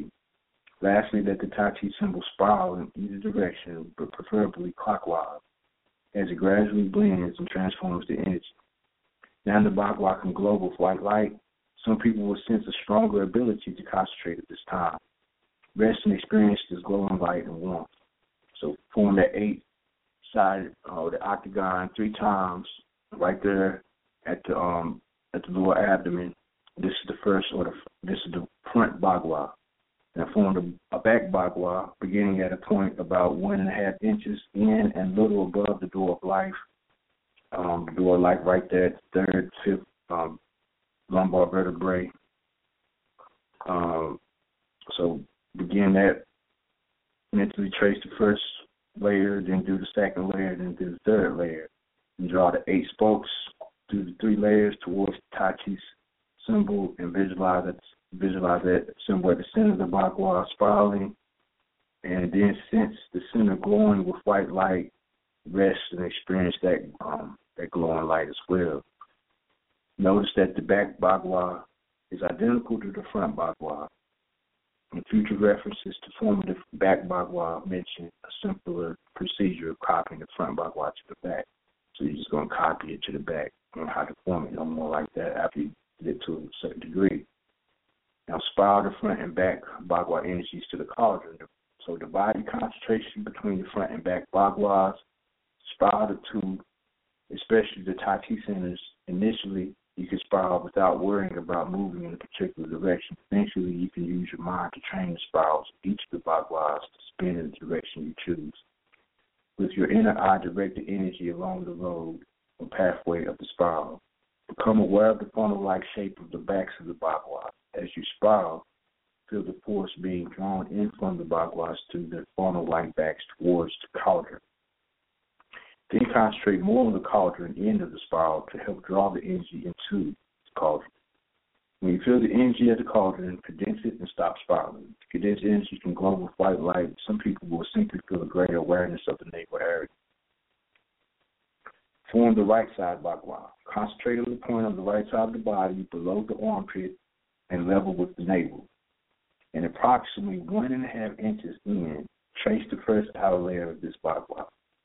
So that's um, on the right side of the body, below the armpit, and level with the navel. So you go below your armpit, and it's going to be right there with your navel, and approximately one and a half inches in. So you go one and a half inch closer to the navel from the armpit, but it's not going to be at the navel, but it's at the same level. And then you begin the right side bagua. Right there, draw the eight lines of the second layer, and draw the eight lines of the third layer. Draw the eight spokes into the Tai Chi symbol at the middle of the bagua, the spiral symbol, and imagine well see the glowing white light there. Then form the left side bagua. Concentrate on the point on the left side of the body below the armpit uh, and level with the navel and approximately one and a half inches in. Trace the first layer of this bagua, follow directions of steps two through four for the right side. So do the same thing that you did for the right side on the left side. Notice that the right and left baguas are identical to the front and back baguas. Future references informing the right and left baguas mention a simpler procedure of copying the front um, and back baguas to the right and left sides. All right, so spiral the left and right bagua energy into the cauldron. Spiral the centers from the right and left side baguas to draw the glowing energy into the cauldron at the center of the body.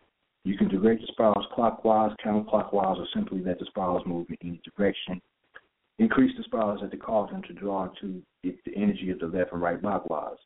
At the cauldron, join this energy with the energy from the front and back baguas. Although the cauldron may not necessarily be exactly at the center of the four points, it is considered the center of your body or your center of being.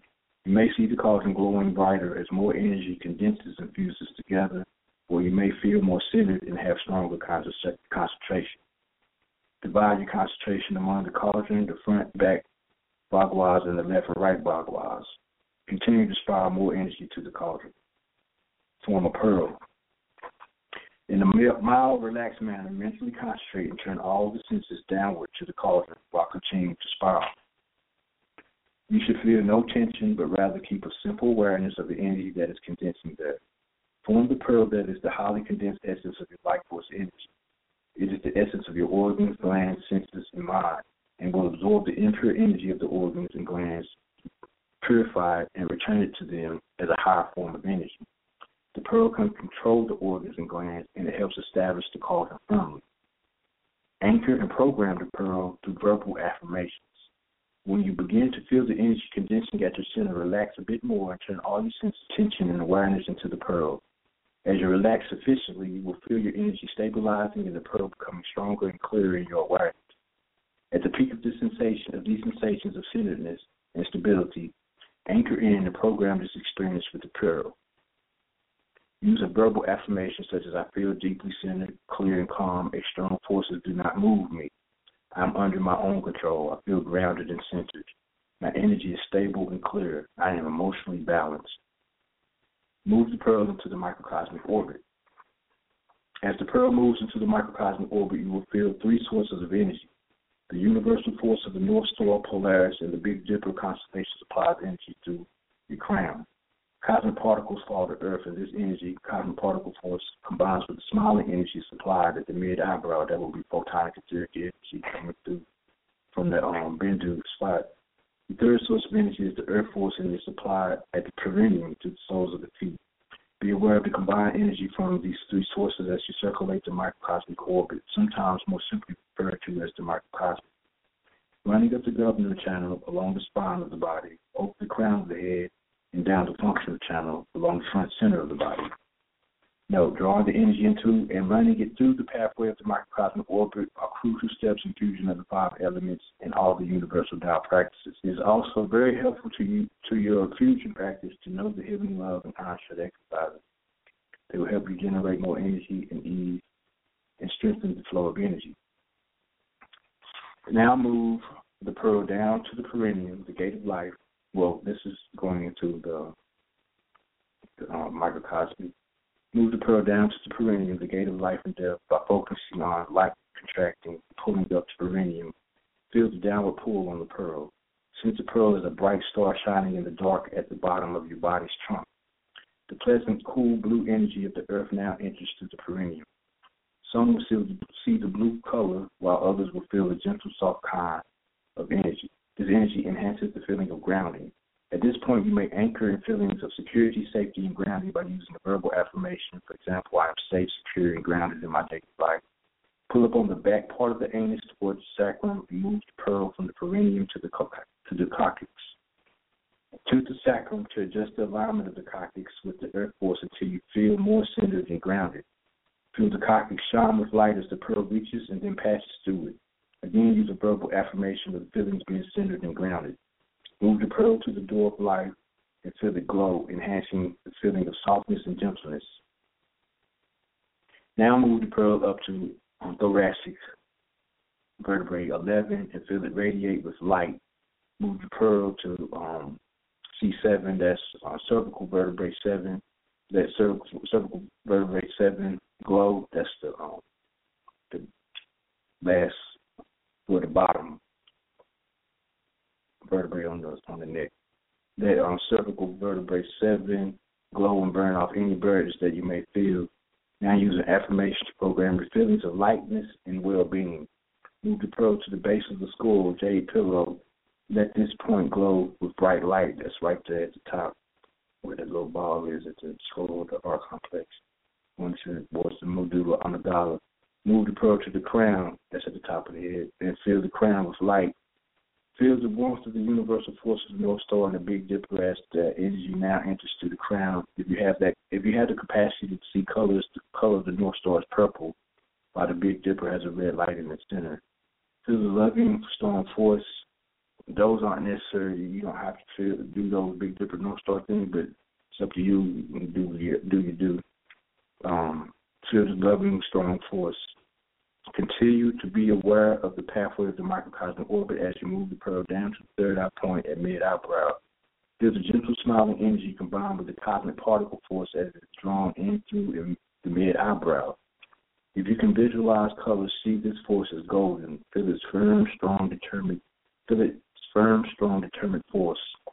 Feel the mid eyebrow point glow with light and feel a sense of purpose. Use another verbal affirmation to program the pearl with your sense of purpose and vision. Move the pearl down to the throat and burn off any negative energy you may find. Move the pearl to the heart and feel love, joy, happiness. The heart is an excellent point to use a verbal affirmation expressing greater love and joy in your life. Move the pearl to the solar plexus point and then down to the navel. Beginners may lose the pearl by losing their concentration. If your pearl is lost or diminished at any time during the fusion practice, start over and form a new pearl. Once again, become aware of the four baguas and condense the energy into a pearl. At first, forming a new pearl would take time, but as you practice, but as your practice continues, you will build up larger amounts of residual energy. The more energy you have already available, the easier and faster it is to form a pearl. And remember, um, patterns of information, information is energy, and knowledge is power. So the more energy you have readily available, the easier and faster it is to form a pearl. Bring the new pearl, and that pearl is information, is intelligence. Bring the new pearl to the perineum and circle it in the microcosmic orbit. Be very aware of the pearl as it moves. Turn the, posi- turn the portion of your consciousness to the four baguas as the pearl moves through the orbit. Feel the energy flow through the spirals to the cauldron at the center of the four baguas and continually enhance the pearl. Now circulate the pearl in the microcosmic orbit a little faster be aware of the pathway the pearl follows. Be aware of the universal force, the purple light and the red light, both above your head, the cosmic particle force in front of you, and the earth force under your feet. Feel these energies as they are supplied to you. This is the time to balance the energy that you are feeling that you feel flowing through the microcosmic orbit. If you feel the flowing energy is too warm, draw in more earth energy to the perineum. If you feel that the energy is too cool, draw more universal to the ground. If you feel you are losing concentration, drawing more fallen cosmic particle energy to the red eyebrow. Now collect the energy, bring the energy to the navel, hold the energy here for a while, and then bring the energy behind the navel to the cauldron. Feel this warmth, and then collect the energy at the cauldron. Finish with chi massage. End the exercise with a chi massage by rubbing your hands together, very briskly, rubbing together, you know, especially the palms, and then use the warm hands to rub the face, throat, and so on. So you start with your face, rub rub down from your from your um, put your hands on your forehead to rub down all the way to your chin. Then you go from the back of your neck, you, your check, your um, back of the neck all the way around to your throat, and then go down from your throat to your chest, rubbing down both both chests and then go to your stomach. And you can actually put your hands together, your left hand going uh, cross horizontal and your right hand going down, and commence to massage that way too. Clockwise nine times, and then counterclockwise nine times. The, the sitting awareness in the pearl, uh, the immediate practical use of the pearl in daily life is to help center your awareness so that your environment does not throw you out of balance. The deeper purpose of mastering the first formula is to lay an unshakable foundation for achieving oneness with the universal force. To center awareness in the pearl is to find the center or control point of your soul. The shining pearl, as the essence of your soul, is always in touch with the source of universal force within yourself. Sending your awareness in the pearl places you in a position of mastery of your inner spiritual life as well as mastery of the outer earth and cosmic particle forces that contribute to your daily life. As you more frequently practice the fusion meditation and strengthen your ability to center your awareness in your pearl, you will discover that you can tune into your higher energies during your spare moments each day. You'll find your intuitive mind growing sharper and clearer. More creative ideas will pop up in your work, and your capacity to love your family and friends will increase dramatically negative patterns in your life that mindlessly disperse negative patterns in your life that mindlessly disperse your life energy, such as daydreaming, distraction of television, or negative emotional ruminations, can be defeated. The deep feelings of longing, loss, jealousy, or hostility that emerge from the negative patterns can be overcome. As you use your idle moments throughout the day to engage in the fusion practice, your awareness maintains the presence of your pearl. The soul essence is busy giving birth to creative thoughts, realistic goals, and spontaneous feelings appropriate to the immediate moment. At the same time, negative input from your vital organs or from your environment dissolves into central cauldron and is greeted with fresh, strong energy from the universe. Your life will begin to overflow with radiance and a surplus of energy that can become joy, kindness, creativity, and love. It is wise to keep a steady contact with the universal force by regularly calling upon your pearl soul essence. If you remain continuously aware of the pearl in your daily life, your connection to the Tao, or the ultimate truth, Ma'at, will become more powerful, making your life happy, harmonious, and effortless.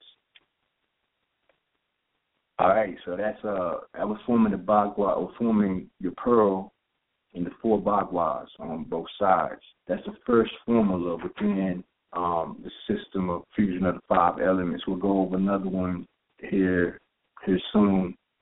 Formula two, balancing the organ energy, but that one is forming.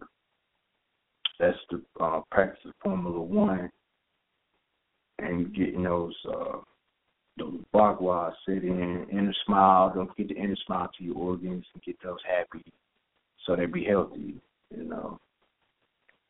Yeah, I went I did this for about two years. It was one of my first meditations actually. Um and it changed a lot. Along with the Metu Neter and fusion of five elements, I saw like considerable changes in my life, like abruptly, you know, bullshit that's what I wanted though, so that's what I got. Put in there again. All right. Um so that that's a practical meditation right there that will enhance the mortal body. And get that thing, you know, doing what it's supposed to be doing. This is Dark Light Consciousness by Dr. Bruce Benham. Bynum here, um, page 83 to 85. Um, the principle of immortality is what this uh, section is called of this chapter. The consequences of consciousness and birth, death, and embodiment are but functional conditions, shifting modifications of who and what we are within the three-dimensional categorizations of physical space and the fourth time. It is in these limited dimensions that we experience our physicality, our experience and perception of incarnation. They wrap us in the flesh of mortality. We are projected or extended into time or conventional space relativity, relativity revealed that space and time are intrinsically linked in the dimension of space-time. The dimension of space-time from Einstein's relativity can be rotated into any of the other three expressions. They are all, in a sense, projections of space-time. However, the consciousness that reflects upon this rotation is not itself totally in space-time, but rather is the observer to which all of this is relative, which, project, which projects itself into these realms of space-time.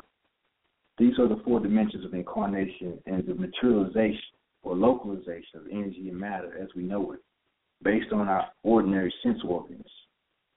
Future technologies with hyperspace may allow us to energetically move up to and into hyperspace, both space and travel, then return to three dimensional spaces. The shamanic journey to other realms and dimensions has already accomplished this, for that aspect of us already adheres in the dimension beyond the four dimensions, the fifth dimensions, light itself. Light is best understood as both an energetic force, force and also a fifth dimensional vibration or phenomenon. Light is not a prisoner of space and time, but rather uses space and time to manifest itself. Objects are, contain, are contained in space, but objects are also manifestations of space. Many of our subjective experiences and the generation of our subjective experiences, both, both psychological and spiritual in nature, are manifestations of our vibratory expression projected from the fifth dimensional reality. In this fifth dimensional reality, both the objective and subjective aspect of life unified. Aspect of light are unified. Both the objective and subjective aspect of light are unified. The object and the subject of our thought are unified. Finally, the reality of dark matter and dark energy in our day permeate in our day permeating the mind, body, and the integral universe. Each of which is intimately connected to our deepest consciousness, leads to the realization that we lead a deeper life, a life not rooted or limited to the three dimensional physical world as we know it. peeking through the veil, there is an evolutionary arc far beyond the Darwinian um, vision of recent of our recent ancestors. Consciousness itself, not a matter itself, not matter, is the ground or the field of unfolding and, and interconnected links in this vibrating dimension of light. Tunnels and, and runnels of light, like the wormholes we currently envision in physics, connect vast stretches of space time. It is through space time that all things in the universe are connected by way of information and consciousness. In consciousness, uh, light and consciousness are fundamental and, in a sense, constant and, uh, and, in a sense, constant as light was made constant in relativity and all the and all the phenomena are relative to light speed. Light is conscious and living around and through us in a non-local way, in the same sense that the ocean is living and not enclosed in the teeming single uh, lives that live within it. The electromagnetic capacities and, and sympathies of melanin and neuromelanin are intimately related to this vibrational field, especially the neuromelanin lattice work associated with the brain and nervous system.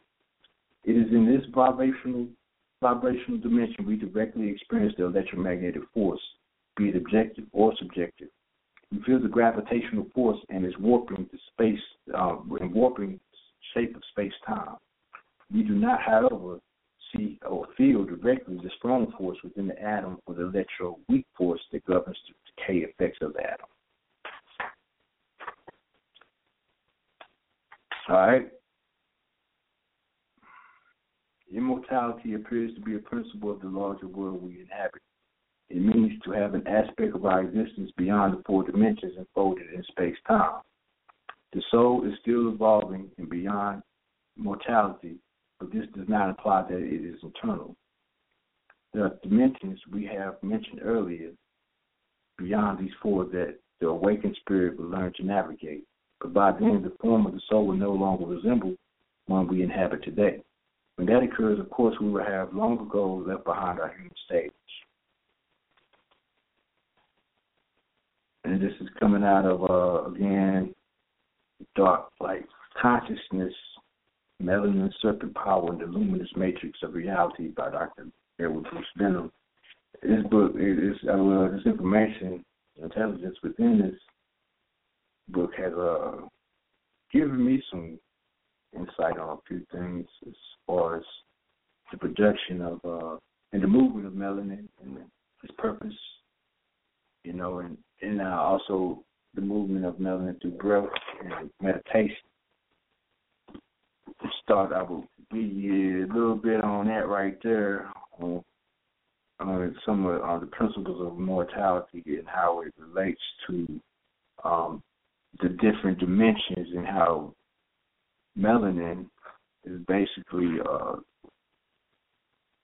you could say, a, like a transmitter and a receiver of the information from the subjective realm to the objective realm objective realm to realm of objects, basically coming from the subjective realm to realm of immaterial or nothingness. But those two realms are connected inside of the fifth dimensions and beyond. Um, so this right that was uh all tying into uh the autumnal equinox the, in the melanated conference it's going to be next month, September um, 19th to the 21st, if I'm not mistaken. And uh, we'll, I'll be there for those three days, going over a few different gongs and uh, going over some Tai Chi and possibly meditation to answer some questions if anything out there like that needs to be answered. But you know, I'll be up there, have do a good time. Might camp out, might get a room, might stay in the car, might stay in the room. I don't know how to. Well, it depends on how the intelligence, what they how what intelligence leads on that day. Uh, approaching the autumnal equinox. The name equinox is derived from the Latin aequus, equal, and nox night. Day and night are equal in length during the equinox it can be intuitively discerned as the union of opposites, the union of masculine and feminine, the union of day and night, inner and outer melody, above and below. The cosmic codes held within our blueprint of DNA is infinitely and essentially all that we are. This sacred experience of being photonic etheric organisms awakening within us now, within all creation, it, it, it is created perfectly and illustrating itself perfectly. So know within yourself that all is perfect. The, majest, the majesty of this completeness is unspeakable. There are no words to express the glory of this cosmic transference your actuality into your mortal body of photonic etheric essence responds as these codes awaken deeply within your DNA, the cosmic photonic etheric essence, attracting your mortal body of hidden light now. Breathing deeply the, the step down codes of cosmic, galactic, and solar intelligence to receive the growth within your awareness. So it's going to be a very good, um, inspirational and elevational. Uh, it's going to be elevating and inspirational to be a part of that experience. Once again, um, you know, hope to see you there. I see you in the astral if you're not there physically, but uh, it's going to be something special. So breathe in deeply the step down codes of cosmic galactic and solar intelligence to receive the growth within your awareness and continual form of your immortal body of hidden lights. Imur Ra Amen Ra. All right. Um this right here you as Bruce Lee said, we got fifteen minutes. Bruce Lee stated absorb what is useful and disregard everything else. First of all, is there any questions, you know, or anything I see some calls on 312-916. Peace and blessings to the fam. Um, but Bruce Lee did state, absorb what is useful and disregard everything else.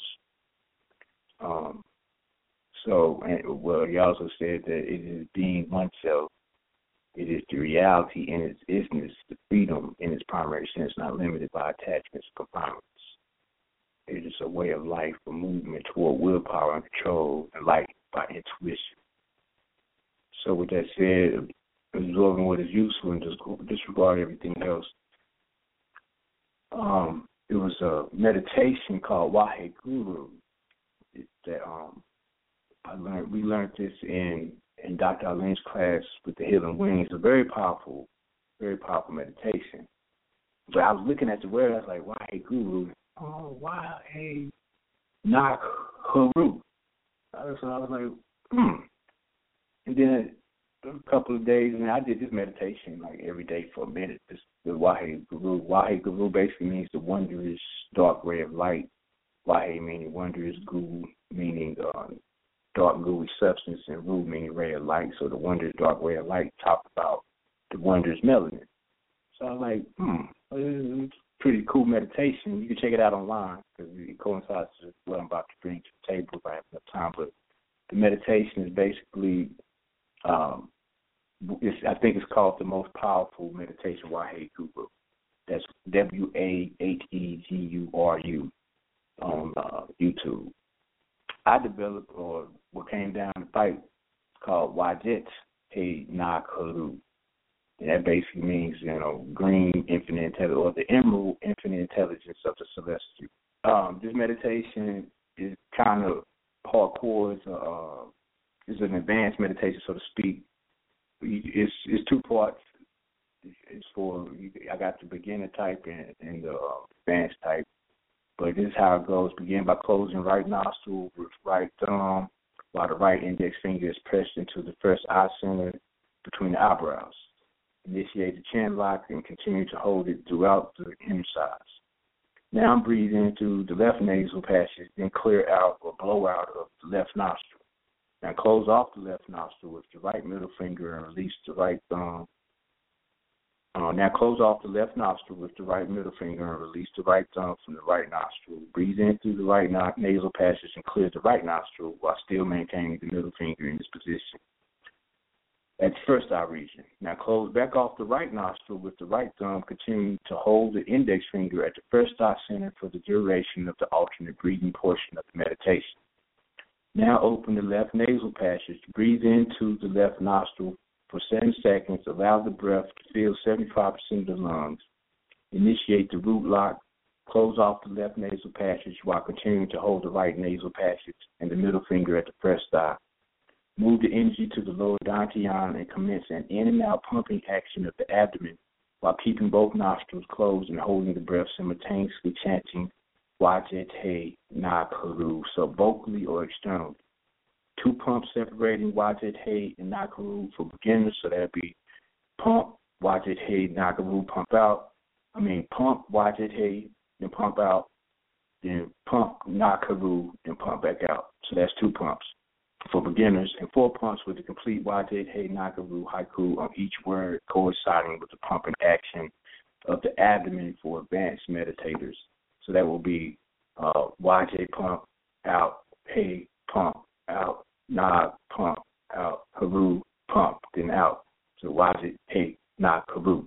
So it'll be pumps with each one on for advanced meditators. This can be done in a series of 9, 15, or 18 reps for every set of two or four pumps, depending on what's comfortable for each individual way to do it self. So you can do that 9, 15, or 18 reps. So that'd be 1, 2, 3, 4, 1. That's 1. 1, 2, 3, 4. That's 2. You know, so watch it, hey, Nagaru would be 1, or either the 1, 2, be watch it, Nagaru. That 1. Watch it, hey, Nagaru. That's two. You know, okay. All right. Uh, now open the right nasal passage. Release the breath out of the right nostril for seven seconds while keeping the left nostril closed. Rest for seven seconds, then breathe into the right nasal passage for seven seconds. Um, the right nasal patch for seven seconds. Close off the right nostril while continuing to hold the left nostril, and the middle finger is still placed at the first eye center. Repeat the same process with the two or four pumps and 9, 15, or 18 reps per set of pumps. This part of the meditation can be done 9 or 15 times with one pass equaling both left and right nostrils. So you go, you do the left, you, you hold the left one first, When you breathe in through the left one first, then hold it down, breathe out the right, then breathe in through the right, hold it down. That's one. Then you do that nine to fifteen times. All right. Um, in the completion of the first part of the meditation, release holds and place hands in the holding the mind mudra. That's uh, with the left hand grasping the right thumb and right hand cupping left hand while resting at the lower dantian. So your right hand to be on the bottom, your left hand to be grasping the um, right thumb. Now breathe in through the hand mudra with both nostrils for a count of seven seconds. That's an alkalizing breath. Moving the energy directly to the pineal gland and then take two sips of breath through the mouth, acidifying breath. And with smiling energy and loving intent, move the breath with the, the color red attached to the energy to the lower dantian where the hands are resting. And begin to count 81 to 108 heartbeats while spiraling the energy back up along the spine towards the pineal gland and out the bindu spot located at the back of the head where our soft spot is found, while fixing the color black to the energy as it descends upward and out. So that's you breathe in through the nose and uh, allow the energy to go in through the hand mudra at the lower dantian. Breathe in through the nose seven seconds. Uh, and then um, move the energy directly to the pineal gland and take two sips after that through through the mouth. So it'll be breathe in seven seconds through the nose to both nostrils, then take two sips through the mouth, and then uh, imagine the color red attached to the energy. Well, I, what I just read, you know, take two sips of breath of loving intent, move the breath with the color red attached to the energy to the lower dantian where the hands are resting, and begin to count to count 81 to 108 heartbeats while spiraling the energy back up along the spine towards the pineal gland then out the bindu spot located at the back of the head where our soft spot is found, while fixing the color black to the energy as it ascends upward and out. Reaching the 81 or 108 counts of the heartbeat, slightly open your mouth so that the tongue can pierce through both top and bottom rows of teeth and breathe out with a smiling love intent from the heart chakra region to sound ha with the color green connected to it. Now relax, sit still, and do nothing, and gather yourself after a few minutes of silence and normal breathing and then begin the microcosmic orbit for as many rounds as you see fit. So you can go back and, and listen to that again. Um, that meditation is called the Wajit He Naga Haru, the Emerald Infinite Intelligence of the Celestial Order.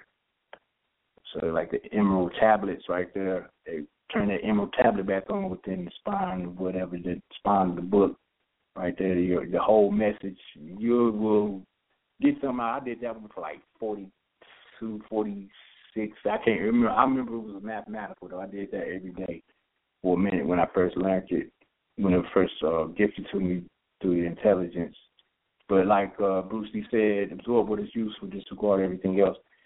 I felt that all those meditations, putting bridging them together like that, and then I was like, I'm gonna do this. I've only introduced that to one person, and that was a few months ago. And he was a beginner med- meditator. He just started meditating. It was my fault. That's why I, I broke it down into two different parts. But uh he said he couldn't get through the eight, the hundred and eight or the eighty one heartbeats. So it's like one, two, three, four. You don't have to go one, two, three, one, two, three, four. Get to eighty one, and then put the tongue at, at you know open the mouth very gradually, not open it all the way, but so the tongue can come out and. You gonna feel something. I promise you that Kundalini activation. Woo, no. I'm talking about you're gonna be sitting there gyrating, electric shocks, feel like that COVID and stung you for a minute. I promise you, I done did it a few times. Uh, but give thanks. Um, we have came to the the edge of the universe. Um, there's any questions or anything, you know, you know, tap in real quick or whatnot. All in all, uh, you know, I got something out of it a little bit. Uh, because, like you know, I'm I'm learning as I go, but I I know well I went through some of these things, and I give thanks to the ancestral um, stars, to the answers that's being um, graced and, and gifted through that through that um, Einstein Rosen bridge, not through the Bifrost, through the shimmering bridge of light there no, through you know through the intelligence, and I get thanks, you know. So uh, hope to see you guys at the at the autumnal equinox in a couple of couple of. I'm gonna get it on up out of here. Got three minutes left. Find something good to listen to on the way. All right. Have a blessed one.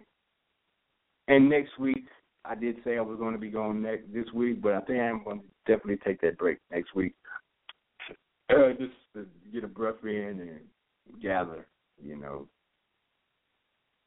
reflect a little bit. But uh, I'll see you guys next week. I mean, week after next. Peace and blessings. Until